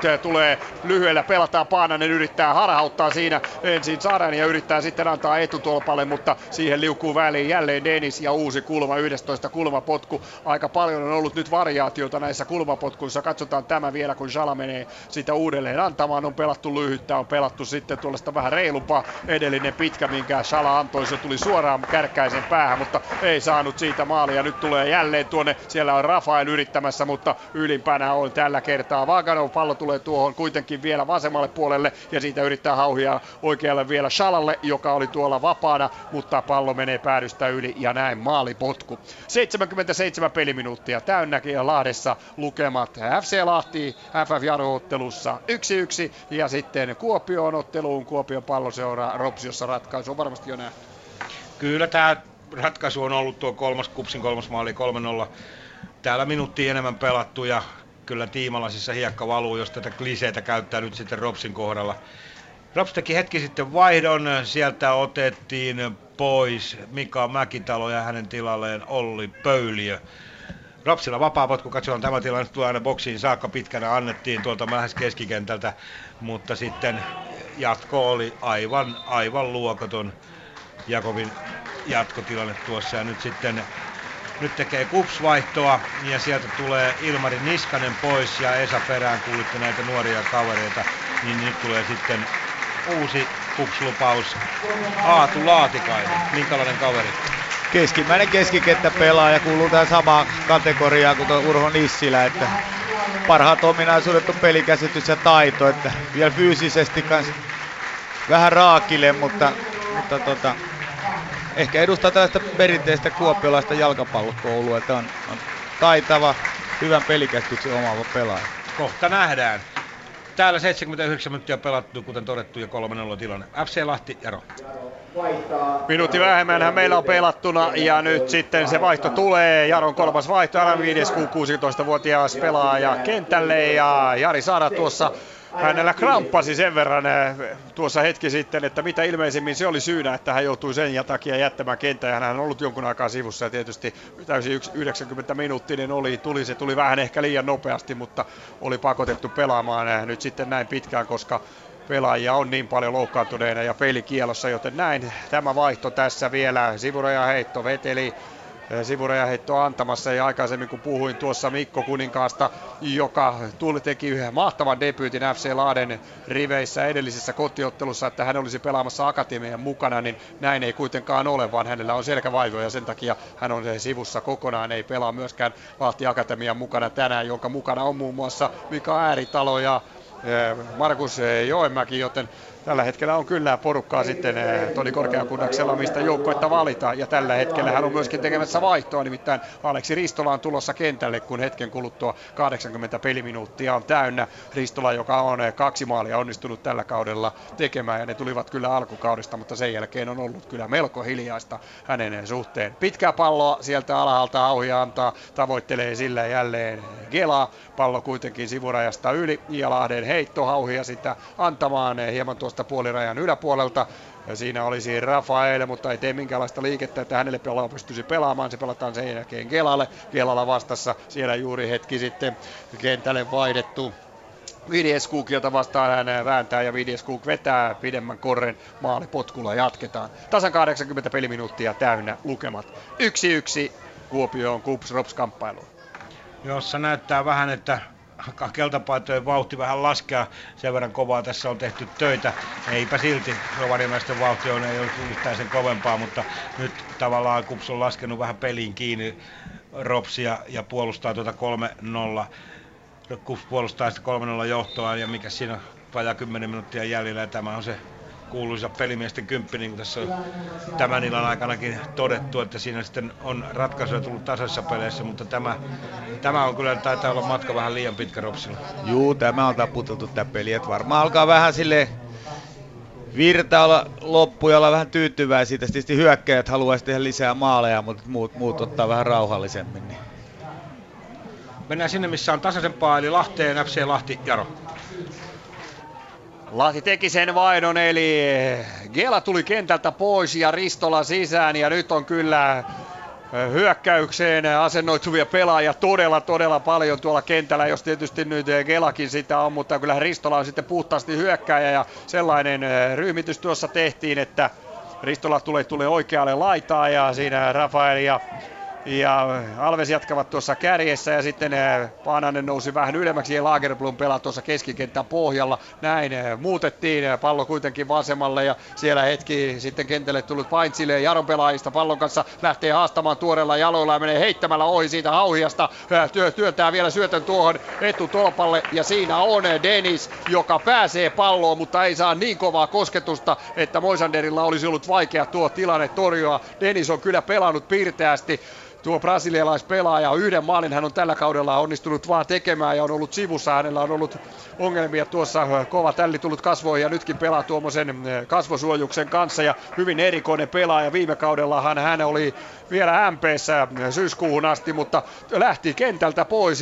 Pettyi, kun ei saanut tarpeeksi palloja ja tuli ilman mitään, vaikka valmentaja ei olisi ollut häntä vaihtamassa, niin mielenosoituksellisesti kentältä pois ja MPllehän se riitti. Mies laitettiin välittömästi seuraavalla viikolla sitten pois joukkoista, mutta Jaro nappasi Denisin tuonne kärkeen ja Välittömästi löytyy sitten uusi työpaikka Pietarsaaresta. Yksi maali todellakin vain tällä kaudella tehtynä. Vasemmalle puolelle yrittää syöttöä sinne palloa Salalle ja Sala taisteleekin pallosta. Nyt Veteli vetää miehen takapäin nuria. Hänellä on jo varoitus, mutta ei nosta Estranius punaista korttia. Olisi voinut kyllä nostaa, koska Sala oli selvästi ohi tilanteessa ja se olisi tarkoittanut sitä, että Vetelille olisi nost- täytynyt nostaa punainen, mutta ei katsonut Matias Gestranius, että siinä oli vielä aineksia siihen. Näin vapaa potku kuitenkin Sala sitä jälleen antamassa.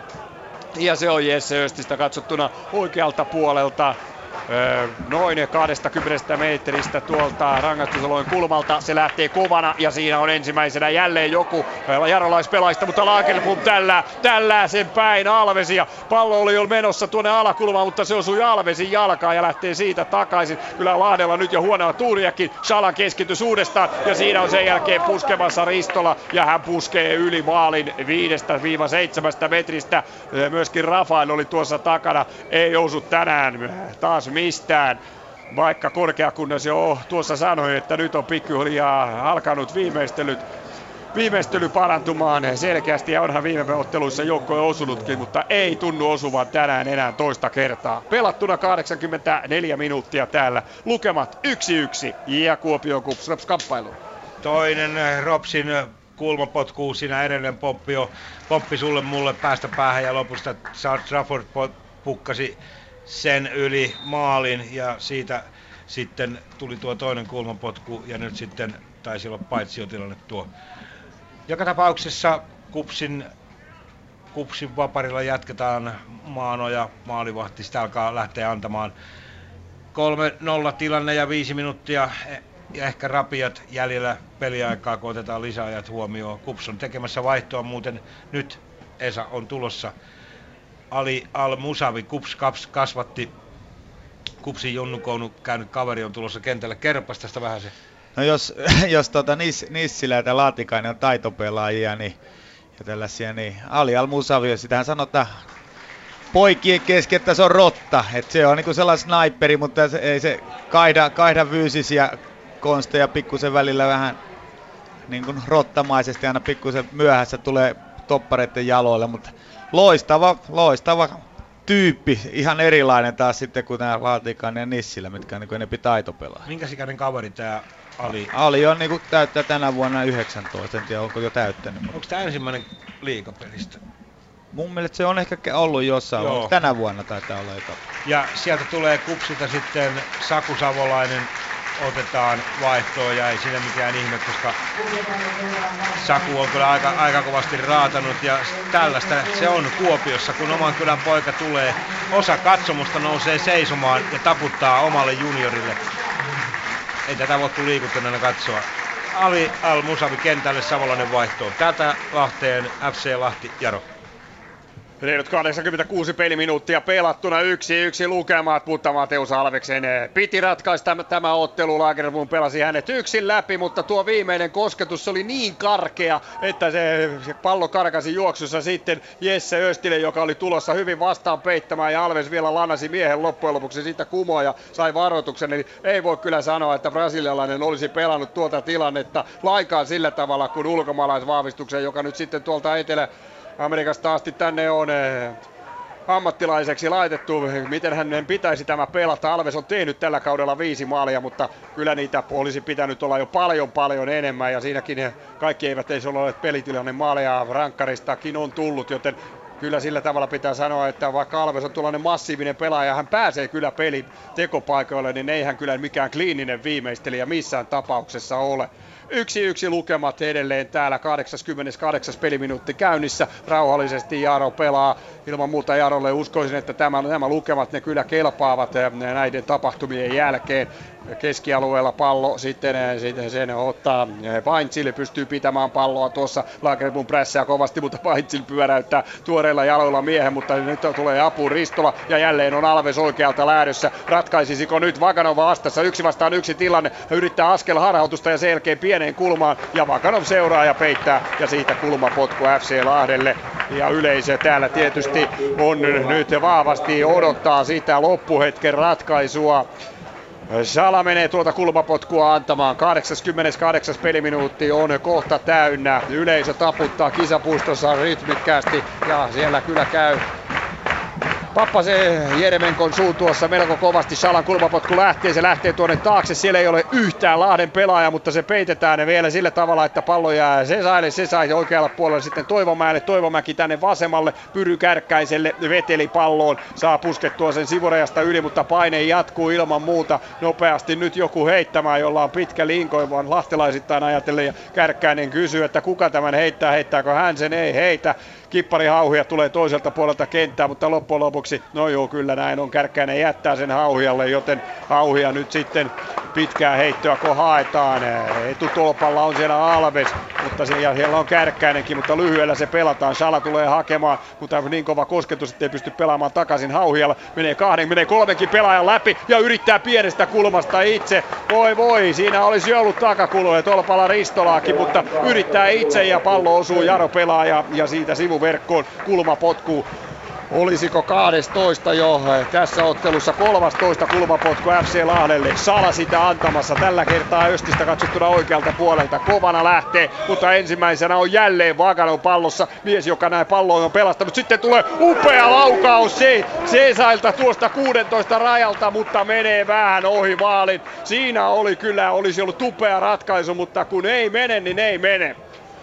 Näin 88 peliminuuttia täynnä, itse asiassa 90 on jo täynnä, kun tarkkoja oikein ollaan. Lukemat edelleen 1-1. Kuopion Kupsrops Täällä varsinainen peliaika on täynnä. Odottelemme sitä, mitä erotuomari ei muuten näyttänyt tänne päin paljon, kun lisäaika tulee. Enkä kuulu kuulutusta. Fiksu temppu ei nähty katsomaan päin sitä ollenkaan, mutta arvio on, että varmaan nyt minuutti pari, ehkä kolmekin sitä saattaa tulla. Joka tapauksessa varsinainen peliaika on täällä täynnä ja peli on ratkennut tämä on enää kosmetiikkaa tämän loppuun. Mennään takaisin Lahteen, missä on tiukempaa. FC Lahti, Jaro. Hei muuten ole noussut täälläkään kyltti kummallakaan kerralla sillä tavalla, että olisin sen nähnyt. Nyt se kyllä nousee. 90 peliminuuttia on kyllä mielestäni ollut jo täynnä, mutta nyt tuo kyltti nousee sitten ylös. Eli Neljä se ero tuomari näyttää, mutta muistaako näyttää tänne päin meikäläisen suuntaan? No ei näyttänyt. Viisi minuuttia, kyllä nyt tulee. Viisi minuuttia on FC Lahdella aikaa vielä tätä myllytystä jatkaa, kun Lagerlund pelaa pallon oikealle Rafaelille. Rafaelilta huono kosketus pallon ja se viedään häneltä pois. Sen jälkeen Rivera. Tietysti tässä nyt tulee vastaiskun paikkaa jo Jarollekin, koska Lahti hakee vimmatusti tuota voittomaalia ja Rivera yrittää pystypalloa Denikselle, mutta se menee aina Moisanderille asti. Moisanderin pitkä avaus, johon Shala perään. Sen saa kuitenkin Jeremenko, pelaa sen Östille, Öst rauhallisesti takaisin Jeremenkolle ja näin Tästä Vetelille vielä palloa. Veteli pelaa tuohon keskelle. Opio näin alkaa Jaro jälleen tämän rauhallisen piensyöttelypelin. Rivera pelaa Vetelille. Veteli hakee tuosta karat sitten Paanasen jalasta ja sivureja heitto Jarolle. Joten eh, nyt kun ollaan keskialueelle, niin käydään Kuopiossa Kups Rops ottelussa. Jossa peli oli hetken poikki, kun Tuomas Rannakari hieman loukkasi itseänsä. Tuo alkaa tämä kahden minuutin lisäaika. Kävin tarkistamassa, sen verran sitä tuli olla, olla lopussa. Ja tässähän nyt on kyllä se tilanne, että Kups ottaa kolme pistettä täältä. Rovaniemi ei ottanut pistettäkään. Ja näin peli päättyy Kupsille kolme pistettä. Kups nousee ohi Helsingin IFK seitsemänneksi 24 pisteeseen ja Rovaniemi olisi voitolla siirtynyt sarjakärkeen, mutta se ei Esa Pekonen tänään kiinnostunut. Joo, ei ollut lähelläkään tänään kyllä. Että Kups, Kups oli alusta asti kyllä hyvin pelissä mukana ja näki tietysti parin viikon tauko, niin se oli käytetty oikein hyväksi, että oltiin kyllä hyvällä jalalla ja hyvällä latauksella ja, ja sitten, ja sitten tota, myös niin kuin taktisesti viksusti pelattu. Joo, Esa kommentoi varmaan vetää nippuun tätä matsia täältä. Menemme täältä kuulemma loppuhetket ottelusta FC Lahti. Jaro, minä lähden hakemaan haastatteluja, mutta Esa Pekonen on täällä teidän käytettävissä. 92 peliminuuttia täynnä, eli kolmisen minuuttia vajaat pelataan, kun Jaro saa kulmapotkun tässä vaiheessa.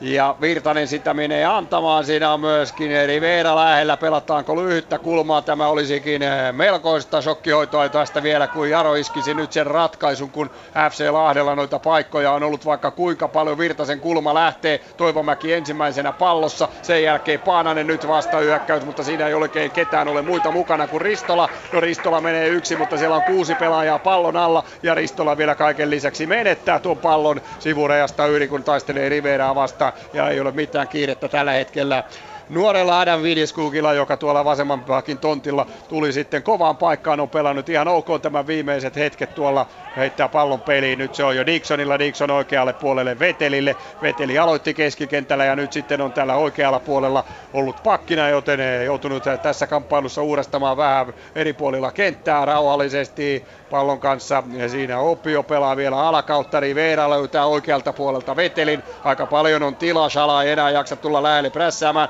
Veteli lähtee etenemään. Nyt on Sala vastassa siinä, pelaa taaksepäin. Veteli Jeremenkolle, Jeremenko sivuun Opiolle, Opio sitten eh, takaisin eh, Jeremenkolle, Jeremenko hakee pystysyöttöä, siellä ei ole kyllä ketään menossa, pallo aina Moisanderille asti, siinä pieni ajatus eh, Vire Sergei Jeremenkolle tai ajatteli luki tuon tilanteen vähän toisella tapaa kuin hyökkääjä pelaajat. Nopea avaus Moisanderilta Ristolalle, mutta Ristolalla on niin kova tuo kosketus, että se kimpoaa sitten taas Jaro pelaajille. Ja nyt Jaro on se joukko, joka tässä pystyy herkuttelemaan ja pitämään tämän loppuajan palloa pystyy Rivera. Siellä on menossa sitten vasemmalta Paintsil. Paintsil tulee itse asiassa päättyy, mutta Hauhia juoksee tyylikkästi miehen kiinni. Vielä sieltä kippari avaa pystysyötöllä Rafaelille, mutta Rafael vaikuttaa hieman haluttavalla jollain tavalla ja kiukutteleekin sinne, tulee vähän ohjeita, sinne varmasti kuittasi hauhia tuossa, että mikset sinä yritä siellä kärjessä palloa pystyy uudestaan, siellä on Jälleen pallossa sitten Dennis. Dennis rangaistusalueen sisälle. Tilaakin on. Hän yrittää itse laukausta takakulmaa. Se menee kuitenkin reilusti ohi maali ja Moisander näkee sen.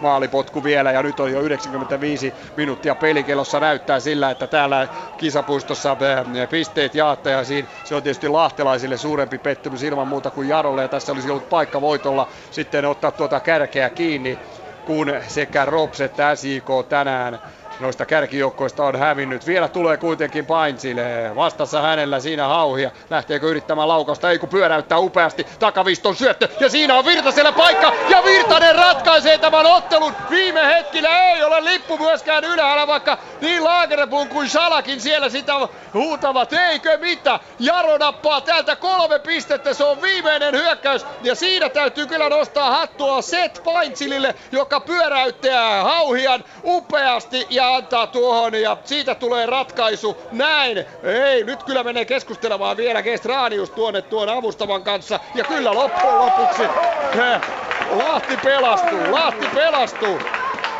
Ensin kovasti vaatii siitä lahtelaispelaajat, että tuon paitsio ja loppujen lopuksi sitten lippumies ei kyllä siihen reagoi, mutta kun hän menee Jestraniuksen kanssa keskustelemaan, niin maali hylätään. Huh, huh.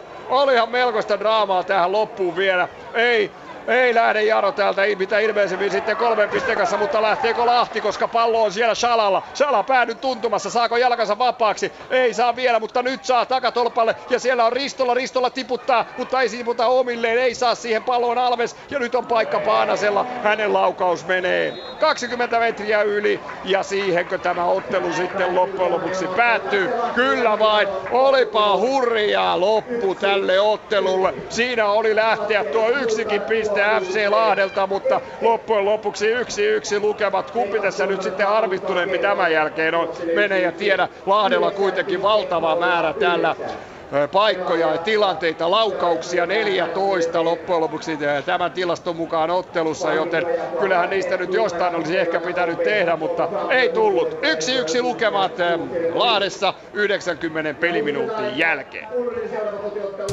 Ylepuheen urheiluilta. Jalkapallokierros. Huhu, erittäin, erittäin mielenkiintoiset loppuhetket. Varsinkin Lahdessa Jani Virtanen pistää pallon maaliin, mutta siellä taisi olla sitten, ja olikin yksi Jaron pelaaja Lahden maalivaadin nenän edessä ja maalivaadin häirinnäksi tuo kaiketi sitten laskettiin ja näin se. Vierasjoukkue Pietarsaaren Jaron voittomaali jäi sitten näkemättä ja pelikellossa oli tuossa vaiheessa siis 95 minuuttia, taisi olla vähän enemmänkin jo lukemissa. Ottelu Lahdessa Lahden ja Jaron FC Lahden ja F Jaron välillä päättyy siis lukemiin yksi, yksi ja puolestaan sitten Kuopiossa Kups katkaisi Ropsin pitkän pitkän tappiottoman putken loppulukemat olivat kuopiolaisille 3-0. Lahdessa katsojia oli tänään 1584 ja Kuopiossa katsojia puolestaan 2355. Ja aikaisemmin päivällä pelattiin jo siis päätökseen SJK ja FC Interin välinen ottelu ja se ottelu päättyi, päättyi Interin 1-0 voittoon. Joni Aho siinä ottelussa ainokaisen tekijä rankkarista. Ja ennen kuin käydään Esa Pekosen kanssa vähän läpi tarkemmin ennen kaikkea tuota Kups Rops-ottelua, niin otetaan vielä lopputulokset ykkösen puolelta ja ykkösessä niitä maaleja sitten kuulkaa iskettiinkin kolme ottelua tänään ohjelmassa ja peräti 16 maalia kaiken kaikkiaan. Ja jokainen ottelu päättyi vierasjoukkueen voittoon. Haka haki Mikkelistä 4-3 voiton. Kalle Multanen iski siellä hattutempun joukkueelleen ja itselleen. TPS voitti Vaasassa IFK 5-1. Ja PK35 nousi nyt ykkösen kärkeen. Se kaatoi Ekenes IFN lopulta lukemin 3-0. Joten tämän illan osalta ottelut on saatu päätökseen ja kohta ruvetaan sitten ynnäämään pisteitä ja katsotaan minkälainen järjestys tuonne sarjataulukkoon saadaan. Ja odotellaan tässä toki myös sitten Kari Salmelan ja Jari Haapalan nopeita kinttuja ja sitä, että saamme tähän lähetykseen, joka jatkuu aina tuonne ilta yhdeksään saakka, eli reilu puoli tuntia, niin tämän iltaisten, ilta, tämän ilta, näiden iltaotteluiden jälkihöyryt vielä kuultavaksi. Esa Pekkonen, äh, tämän illan äh, kotijoukkue KUPS siellä Kuopiossa oli, oli erinomainen ja pisteet ansaittuja. Ja voitaneen sanoa, että Rops oli jokaiselta osa-alueeltaan tänään hyvin hengetön joukkue. Joo, kyllä, kyllä tota, kokonaisuudessaan niin KUPS, KUPS oli tehnyt hyvin läksysä ja oli hyvällä asenteella ja hyvällä energialla, energialla liikkeelle. Että jos nyt ynnää niitä asioita, minkä, minkä takia Kups oli parempi, ensiksi tietysti Kupsin koko, koko joukkueen puolustuspelaaminen ja, ja oikeastaan puolustuslinjan puolustuspelaaminen oli kyllä erittäin hyvä, että kyllä Ropsia jäi aika, aika vähille maalintekopaikoille.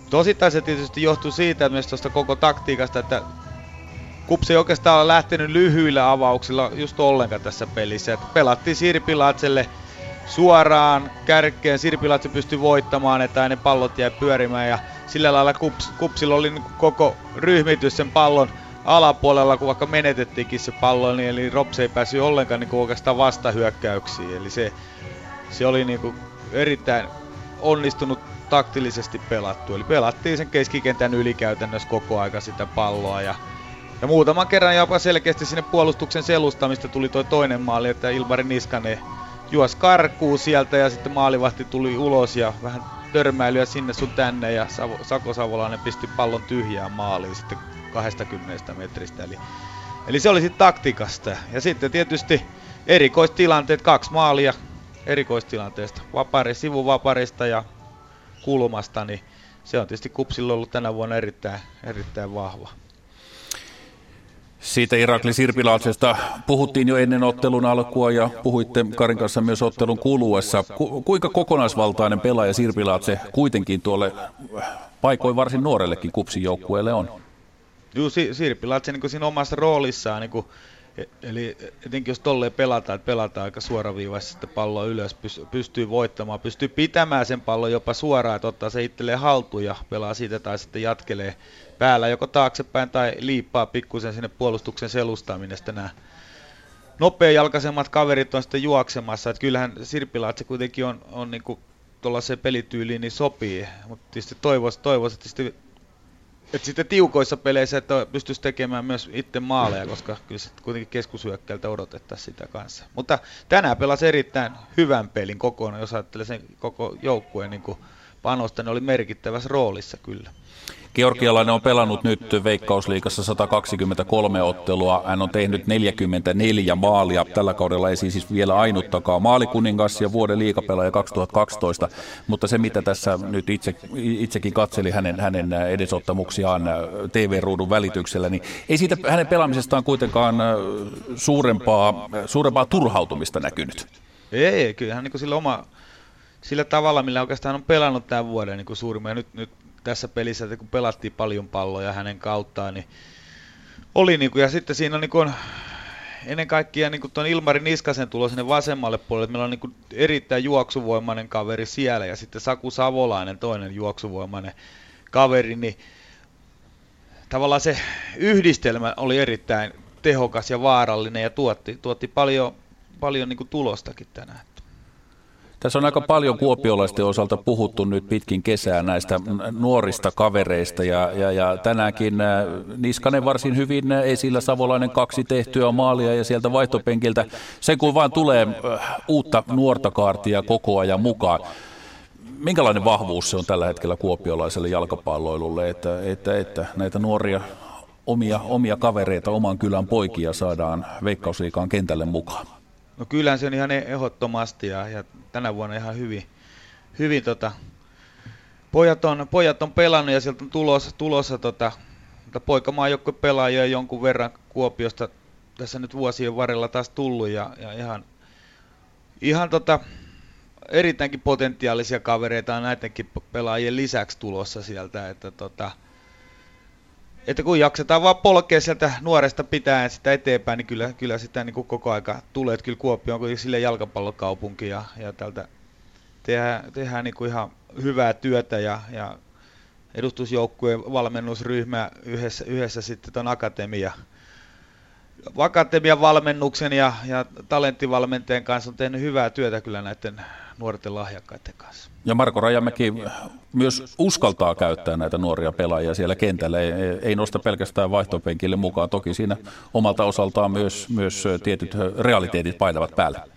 Juu, tot, no, se on kyllä hyvin saatu ajettu. Että sinänsä sääli, että Petteri Pennanen omia, omia kasvattajia vähän kokeneempi pelaaja tuosta putos, putos pois. Että Petteri on pelannut kyllä, pelasi todella, jos se nyt ei loista, on erinomaisen alkukauden. Kupsilla oli ennen tätä päivää, ennen tämän iltaista ottelua kolme ottelua ilman voittoa. Niistä oli kaksi tappiota ja yksi tasapeli. Nyt tulee kuitenkin kolme maalia heti kerralla sitten plakkariin. Nyt 18 ottelua takana, 24 pistettä. Se on, se on hyvä, hyvä suoritus nimenomaan senkin takia, että siellä, siellä takana olevat joukkueet olivat pikkuhiljaa nousseet jo siihen ihan, ihan kintereille mukaan ja tuntumaan. Toki Kupsilla on, on se 18 pelattu monella joukkueella on jo 20 pinnaa tilillä ja tässä on ollut paljon aikaa levätä nyt nimenomaan heinäkuun viimeisten viikkojen aikana miten, kups, miten rauhallisin mielin KUPS voi valmistautua ja, ja lähteä tuohon loppukauteen viimeiseen kolmannekseen? No kyllä, tämä, tämä pelin perusteella, niin, niin, niin tota, KUPS, KUPS on vankka, vankka, varmasti nousee niin kuin sijoituksissaan tuosta ylöspäin, mutta tietysti peli, jokainen peli on aina kahden, kahden joukkueen summa ja, ja tota, tänään niin kuin minusta Rops ei ollut niin, kuin, niin hyvä kuin olisin oottanut, mutta totta kai Kups, Kupsilta niin oli tasapainoinen ja vahva esitys. Että, mutta jos tolleen jatkaa ja, ja, ja siinä oli niin kuin, nyt kun kokonaisuuden kannalta Sirppi Laitsen ja nuoret kärjet, sitten puolustus vahva, erikoistilanteet vahvat ja, ja sitten Traffordin palasteen keskikentän keskelle Sohnan kanssa muodostaa erittäin hyvän tällaisen fyysisen, fyysisen kaksikon, että kyllähän siinä, jos kaikki natsaa, niin ihan, ihan tota, varmasti pisteitä tulee hyvinkin lisää. Niin kuin jo sanottiin, Rops oli tänään varsin vaisu ja hyvinkin vaisu monella, monella osa-alueella siellä petti välillä maalivahti pelaaminen. Maalivahti lahjoitti käytännössä sen 2-0 maalin. Kokko otettiin kesken kaiken kamppailusta vaihtopenkille mukaan. Ei tehtyjä maaleja ja se edellinen tappio, jonka Rovaniemen palloseura liikassa kärsi, se on niinkin kaukaa kuin toukokuun 20. päivältä. Silloin 0-1 vierastappio IFK Maariahamnin vieraana. Sen jälkeen 11 ottelua, kuusi voittoa, viisi tasapeliä ja nyt tulee sitten pitkän tauon jälkeen se tappio. Ja se mahdollisuus oli taas nousta liikan kärkipaikalle, piikkipaikalle. Se ei toteutunut. Kuinka isoja iskuja nämä on henkisesti?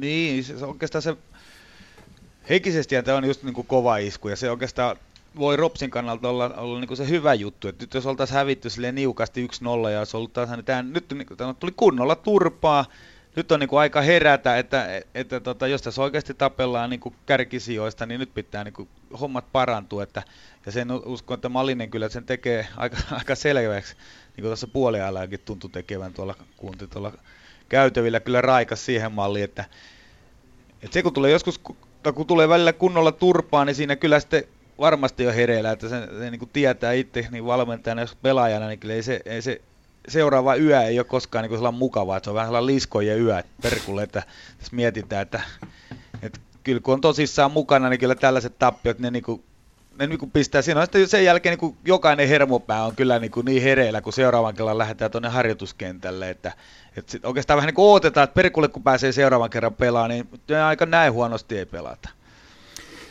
Ropsin maalikuningas ja liikan maalikunkku tällä hetkellä Alexander Kokko tehnyt 12 maalia, koko joukkue on tehnyt yhteensä 26 osumaa, eli, eli, eli siitä on helppo laskea, että lähestulkoon 50 pinnaa näistä Ropsin tämän kauden maaleista on, on tullut Alexander Kokon, Boris Kokon tekemänä. Tänään hän oli vaisu ja, ja, ja kyllä siitä näkyy se, että taisi olla jo edellisessä ottelussa tuli pientä tälliä ja nytkin tuli vähän iskua. Äh, miten vaarallista se on sitten toisaalta tai Ropsille, että, että se maalinteko on noinkin paljon yhden miehen varassa? No se on kyllä menestyksen kannalta vaarallista, että jos, jos Kokko tuosta putoaisi pois, niin mä veikkaan, että se olisi, olisi kohtalokasta jopa mitalli, mitallipeleistä, että Kokko on niin merkittävä pelaaja ollut tänä, tänä kautena, että mä en näe tuossa ketään, kuka pystyisi, pystyisi niin paikkaamaan, paikkaamaan Kokkoa, että, että, että kun katsoo tuota Ipi omia, kuka tuli siihen kärkeen sitten, kun Kokko tuli pois, niin ei, niinku, ei, ei ole niinku ihan eri, eri luokan pelaajasta puhutaan kuitenkin. Hyvä, pidetään, pistää Esa hetkeksi sinne odottelemaan ja, ja, ja henkäisemään. Siirretään puheenvuoroa Lahteen. Jari Haapala on ollut sen verran nopsa jalkainen tänään, että hän ehättää nauhurin kanssa takaisin sinne selostuskoppiin. Ja kommentit ovat valmiina. Lahti Jaro-ottelu päättyi tänään jännittävien vaiheiden ja loppuhetkien hyvin mielenkiintoisten vaiheiden jälkeen loppujen lopuksi yksi yksi kamppailu. Jari, minkälainen peli siellä sinun mielessä pelattiin? Ihan viihdyttävä peli ja, ja, ja tietysti Lahti oli se joukkue, joka enemmän tätä ottelua vei ja varsinkin toisella jaksolla niitä paikkoja oli vaikka kuinka paljon, mutta kylmää suihkua meinasi tulla muualtakin kuin taivalta. Ja tähän me tietysti tartuimme myöskin tämän ottelun jälkeen, eli tässä on ensimmäiseksi Jani Virtasen eh, maalintekijän ajatukset tai maali, joka hylättiin. Maalintekijän ajatukset sillä tavalla siitä Jaron osumasta ja sen jälkeen eh, Drilon Salan ajatuksia ottelusta. Ja ja tietysti tuosta hylätystä maalistakin, koska hän kuuli nuo keskustelut tuolla kentällä ilman muuta, mitä tuomarista käytiin, kävi tästä, tästä maalista. Miksi se loppujen lopuksi hylättiin? Mutta tässä ensin Jani Virtanen, pettynyt Jaron pelaaja. Jani Virtanen, nyt tuntuu varmaan siltä, että on vähän pettymys.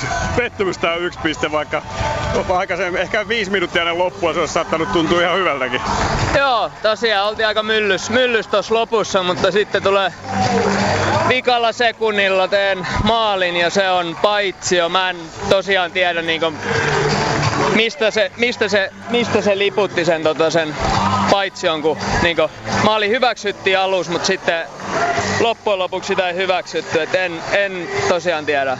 En tiedä. Niin, avustavahan ei itse asiassa liputtanut sitä, mutta sen jälkeen kun hän meni päätuomarin kanssa siitä keskustelemaan, niin se hylättiin sen jälkeen. Joo, todella, todella outoa kyllä. Tässä on, tässä on vähän koko kauden tullut tosi, tosi outoja ratkaisuja niin meidän ja muiden pelissä, mitä on nähty. Et en, en, en kyllä tiedä niin mikä, mikä on. No, mutta jos katsotaan, jos katsotaan, jos katsotaan tätä, jos katsotaan tätä, tätä tota, ottelua kokonaisuutena, teillä oli aika paljon tärkeitä pelaajia sivussa ja, ja siihen näin tietysti yksi piste varmaan ihan ok. No joo, Lahti vieraissa on nyt tota, pelannut tosi hyvin. Et sillä, sillä tavalla kyllä on niinku hyvä tulos, mutta, mutta tosiaan mitä just tapahtui tuossa lopussa, niin kyllä, kyllä jäi niinku pettymys, pettymys jäi.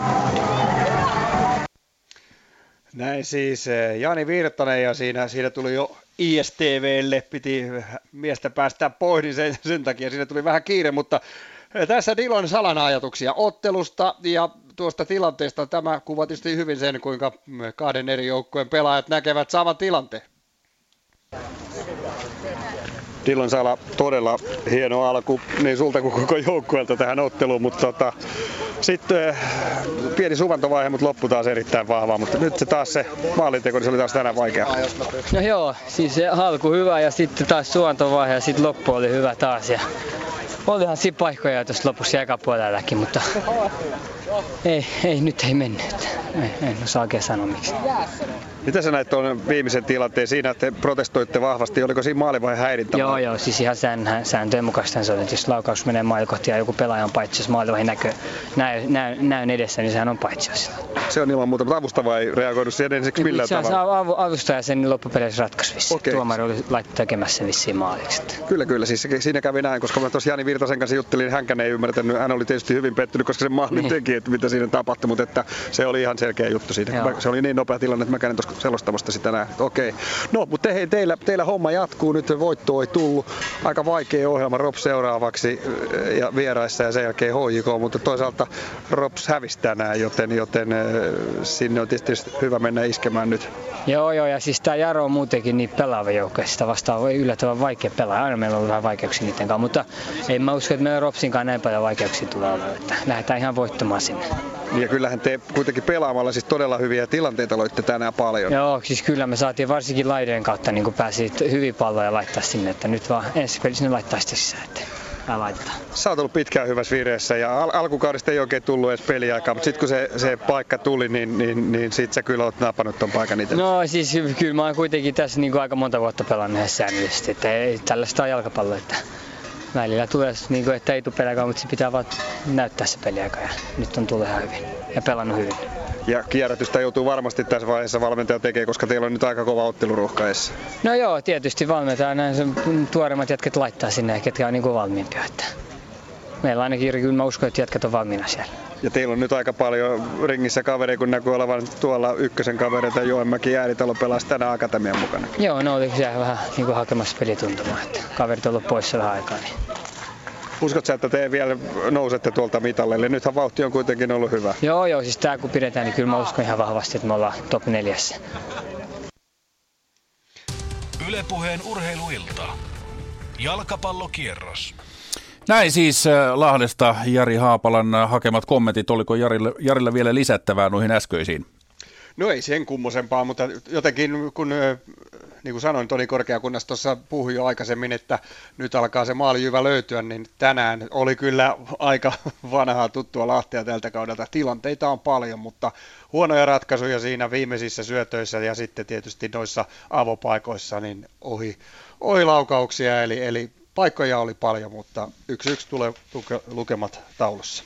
Hyvä, kiitoksia Jari sinne Lahteen ja sitten ei muuta kuin valmistautumaan seuraavaan kamppailuun ja me hyppäämme saman tien sitten vitostietä vähän pohjoiseen ja takaisin Kuopioon Kups Ropsottelun jälki höyryttiin ja jälkitunnelmat Kari Salmela on käynyt nappaamassa sinne no, sama, samalla tavalla nauhuriin ja, ja, ja ei muuta kuin Kari sieltä sitten vaan tarinaa pöytään.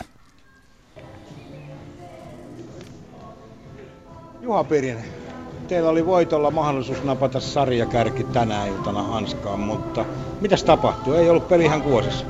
No ei ollut, ei. Et, tota, tota, näytti alusta lähtien, että ei oikein, ei oikein päästy. No, ihan, ihan alussa oli pari hyvää, hyvää tekopaikkaa siinä, sitten sen jälkeen erikoistilanne maali jälleen kerran. Ja, et, tota, niin kuin viimeistä, ennen tätä peliä viimeistä maaliin niin meillä on tehty erikoistilanteista. Ja, No, sit siitä se, siitä se jokainen saatana kaksinkamppailu ja erikoistilanne hävittiin, niin eihän se voi näkyä kuin taululla tällaisina numeroina. Ropsin tavaramerkkeihin kuuluu kova prässipeli, mutta kupsi pani vähän paremmaksi ja teki se teidän prässipeli vähän tehottomaksi avausjaksolla.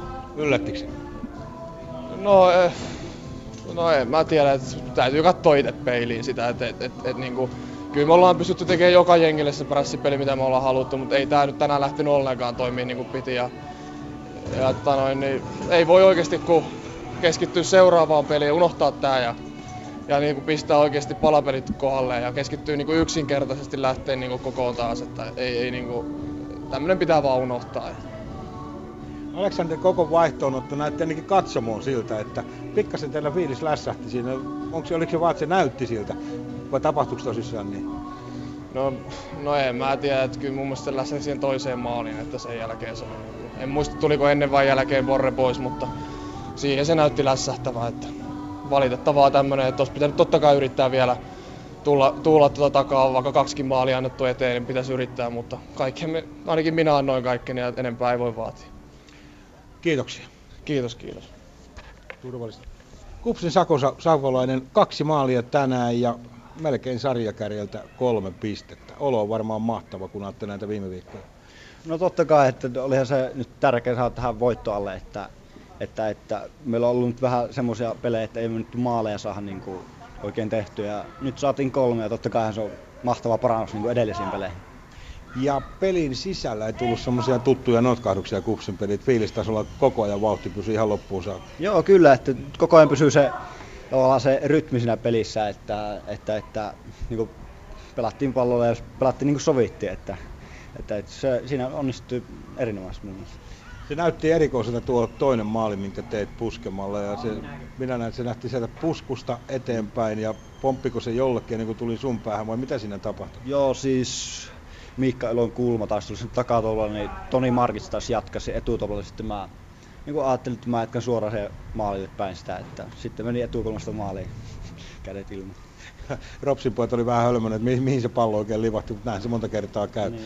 No, kolme pistettä plakkarissa ja se varmaan helpottaa hieman Kupsin tilannetta, koska tuo sijoitus vaan tuppasi tippumaan tässä viimeisen kuukauden aikana. Niin oli, että me ei saatu oikein voittoa tässä viime aikoina. Että totta kai oli se, sillä tavalla tärkeää saada nyt se voitto, että tästä saa se uusi flow päälle ja kohti ylös mestaruustaistelua. Kiitos. Nyt ensin. joo, joo, kiitos. Ylepuheen urheiluilta. Jalkapallokierros. Tässä sitten vielä ottelun jälkeiset äh, kommentit äh, sekä Kupsin että Ropsin leiristä. Saku Savolaiselle tänään siis äh, kauden toinen ja kolmas osuma Toni Markic siiski Kupsin avausmaalilla ja Lahdessa järjeottelussa Trilon Shala avausmaalin tekijä ja Rivera tasoitti pelin sitten vartin kohdalla yhteen yhteen. Sarjataulukko tarkoittaa sitä, että HJK pitää edelleen siis ykköspaikkansa sillä 21 ottelun 40 pistettä. Rops on nyt yhä edelleen kahden pisteen päässä, mutta sama ottelumäärä pelattuna kuin helsinkiläisillä. SJK piti oman kolmannen paikkansa, 20 ottelua 34 pistettä. Inter nousi kahden, kahden pisteen päähän, sillä 21 ottelua takana ja viidentenä IFK Mariehamn 20 ottelua ja 31 pistettä. Hyvin tasainen on tuo ryhmä, eikä siitä mene pitkää matkaa, kun Lahti kuudentena 26 pinnaa, sitten IFK Kups 24. Jaro 20, Ilves 18 ja sitten häntäpää valvojat FCKTP 15 pistettä ja VPS 10 pistettä ja tämä kaksikkohan kohtaa toisensa sitten huomenna pelattavassa ainokaisessa Veikkausliikan ottelussa, josta totta kai sitten lisää tarinaa huomenna Yle Puheen jalkapallo illassa.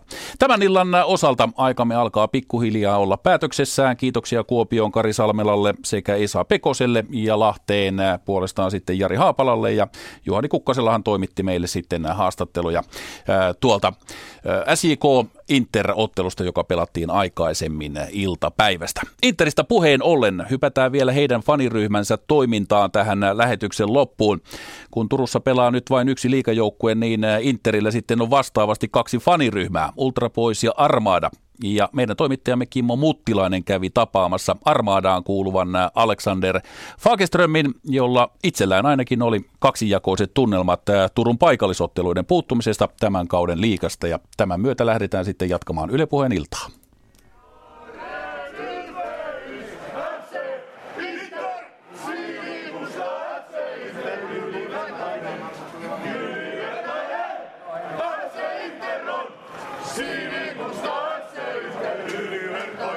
Interin kannattajaryhmä Armaadasta Alexander Fagerström. Mikä sinut on saanut kannattamaan aikojen alussa Interia eikä TPS? Uh, no, pienestä pitää se aina ollut se, se kovin jengi, että junnuna oli aina kovimmat matsit Tepsiä vastaan ja silloin uh, niitä oppi ns. vihaamaan ja, ja sitten niinku, alkujaan noin niinku futis mielessä, niin kun käy poi, pikkupoikana katsomassa pelejä, niin kyllä se Inter olisi ainakin silloin se viihdyttävämpi tota, porukka. Ja mutta nyt kun TPS puuttuu jalkapallon liigasta, niin kaipaako jopa Inter-fani, että olisi niitä Turun derbyjä? No sekä että, että sanotaan, että, että nyt niinku viimeisen, olisikohan kahden tai kolmen vuoden aikana enemmänkin, kun toi sarjasysteemi muuttui niin, että pelataan jokaista vastaan kolme kertaa, niin jopa niin tämä Tarun hohtoinen Turun derby, mikä oli aikoinaan niin koko Suomi-futiksen ylpeyden aihe, niin se ehkä vähän se tunnelma vähän vesitty siihen, että sattuu yhtenä kautena voi pelata niin jopa kuutta kertaa vastakkain, että liigakuppia ja harjoitusmatseja ja, ja tota, Suomen kappia ja sitten vielä kolme kertaa liigassa. Ja kyllä huomaa niin kuin isossa, isossa tota, ää, yleisössä, että kun mole, molemmat eivät pärjää kovin, tai ainakaan viime ja toissa vuonna pärjänneet kovinkaan hyvin liigassa, niin ää, se niin kuin, y- yleisön ehkä panostus siihen vähän, vähän hävisi kanssa. Et, et uskon, että tää, nämä pari vuotta tai vuosi tai mitä tässä nyt sitten kuluu, niin saattaa tehdä oikein hyvää tällekin asetelmalle. Et uskon, että tulevaisuudessa tulee vielä kunnon derbyt. No minkälaista kannattajakulttuuria Armada haluaa viedä sitten eteenpäin? Tämmöistä kovaa äänistä, värikästä ja, ja mahdollisimman paljon, paljon porukkaa katsomassa, huutamassa ja sekä kotona että vieraissa. No teillä on chantteja, lauluja, niin mistä nämä aiheet sitten kumpuavat? No kyllä ne yleensä ihan jalkapallosta ja interistä ja elämästä ja, ja kaljan juomisesta, riauhumisesta, jal, jalkapallosta yleensä. Kumpi teidän mielestä on tärkeämpää kannustaa omaa joukkuetta vai hieman mollata vastustajaa? No tietty kannattaa omaa jengiä, mutta onhan se niinku olennainen osa sitä, että vähän pitää, pitää tota, varsinkin vieraskentällä vähän aiheuttaa hämmennystä ja, ja vähän provosoida noita vastustajankin kannattajia ja vastustajan joukkoa, se kuuluu olennaisesti kyllä tuohon kulttuuriin. No tällä kaudella, kun ei Turun derbyä pelata, niin mistä sitten löytää sen uuden inhokki-seuran, ketä vastaan sitten on kaikkein kivoin huudella? No ei, ei mä nyt välttämättä tiedä, jos tarvii löytää jotain uutta. Että kyllä, kyllä niitä on niinku entuudestaan niitä kovia vastustajia. Et, tietty onhan se vähän ikävää, että ei ole semmoista selvää, selvää inhokkia. Mutta No keitä tällä hetkellä tai ketkä ovat olleet aikaisemminkin, keille, keitä on kiva ivata? No kyllä mä sanoisin, että tota, Lahti, ja sitten helsinkiläisjoukkueet ja tietysti legendaarinen ja klassinen Tampere-Turku-asetelma aina, aina semmoinen, mikä herättää tunteita. Eli otit, otit ihan avosylin vastaan sen, että Ilves pääsi täksi kaudeksi liikaa mukaan? No, mun mielestä Ilves on hieno ja perinteinen seura, että hieno nähdä kerrankin. Tässä on nyt ollut mitä nyt pari kolme vuotta ilman mitä jengiä Pirkanmaalta, niin mun mielestä hienoa, että sieltä tulee joku, että sinne on hauska lähteä katsoa futista ja, ja jos nyt jos ei katso sitä, että millä tavalla ne nousi, että mun mielestä nyt tällaiset päätökset kuuluu aina tehdä niin kuin futiksen puolesta ja kentällä, että ei kukaan nouse jonkun kabinettipäätöksen takia, niin, niin kyllä mä muuten on sitä mieltä, että ihan mukavaa nähdä niitä täällä.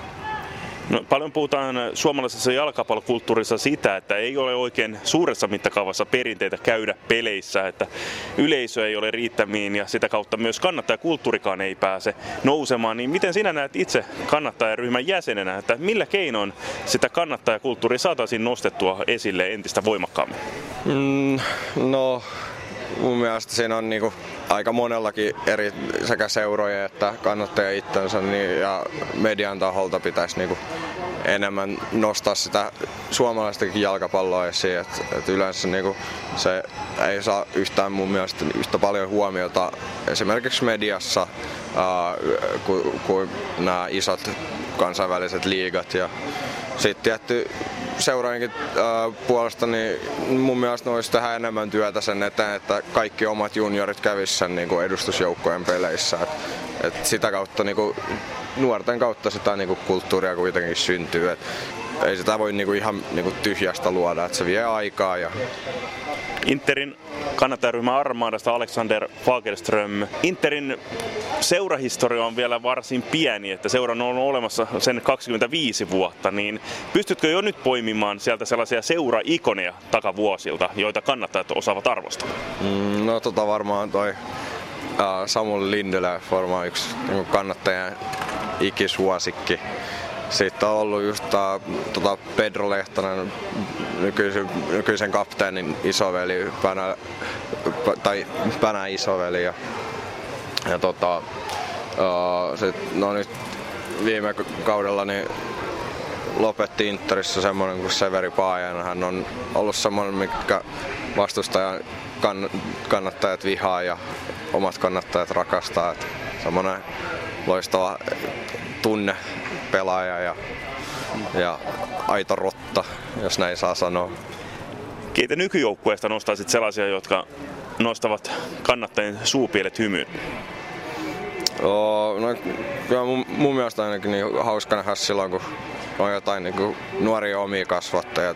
Ainakin mä nautin suuresti nähdä tota hämäläisen Juusoa tuolla kentällä ja Kankairista ja semmoista, että et, et näkee niin kannattajana niin hieno nähdä, että siellä on, on, on jotain niin kuin, tota tulevaisuutta kanssa, että et tulee uusia kovia junnuja ja nostetaan niin kuin avaukseen, niin se on aina hieno nähdä. Ja hän tässä varmaan pystyy olemaan mainitsematta tota Vahid Hambo, että niin en olisi ehkä ikinä kuvitellut, että se, se taso olikin, oli, no nyt on ehkä vähän aikaista sanoa, mutta oli noinkin kova, että Interillä on ollut alla kaksi vähän heikompaa kautta ja nyt tälle kaudelle on jälleen sitten kovat piipussa ja kovat tavoitteet takaisin kärkikastiin, niin millä sijoilla uskot Interin yltävän kauden päätteeksi? Sanoisin, että ehkä joskus jotain, olisikohan uh, viiden parhaan joukossa sillä se tyydyttää? Joo, se olisi realistinen tavoite, mutta johonkin top kolmeen niin olisi todella tyytyväinen. Näin kertoi siis FC Interin kannattajaryhmä Armaadan Alexander Fagerström. Kimmo Muttilainen haastatteli häntä ja hyvin hän tuo Interin touhu tällä hetkellä näyttää sujuvan, sillä joukkue nousi tämänpäiväisen voittonsa myötä kol- äh, anteeksi neljänneksi ja se Alexanderin toivoma kolmas paikka, se on hyvinkin siis mahdollista. Tämän sunnuntai-illan osalta jalkapallokierros alkaa olla täynnänsä. Hetken kuluttua on luvassa Yle Uutiset ja uutisten jälkeen ilta jatkuu sitten Ali Showlla. Tämän iltaisessa jaksossa on vieraana Lauri Nurkse ja huomenna maanantaina kello 18.30 jatketaan siis FC KTP VPS ottelun merkeissä. Ylepuheen urheiluilta. Jalkapallokierros.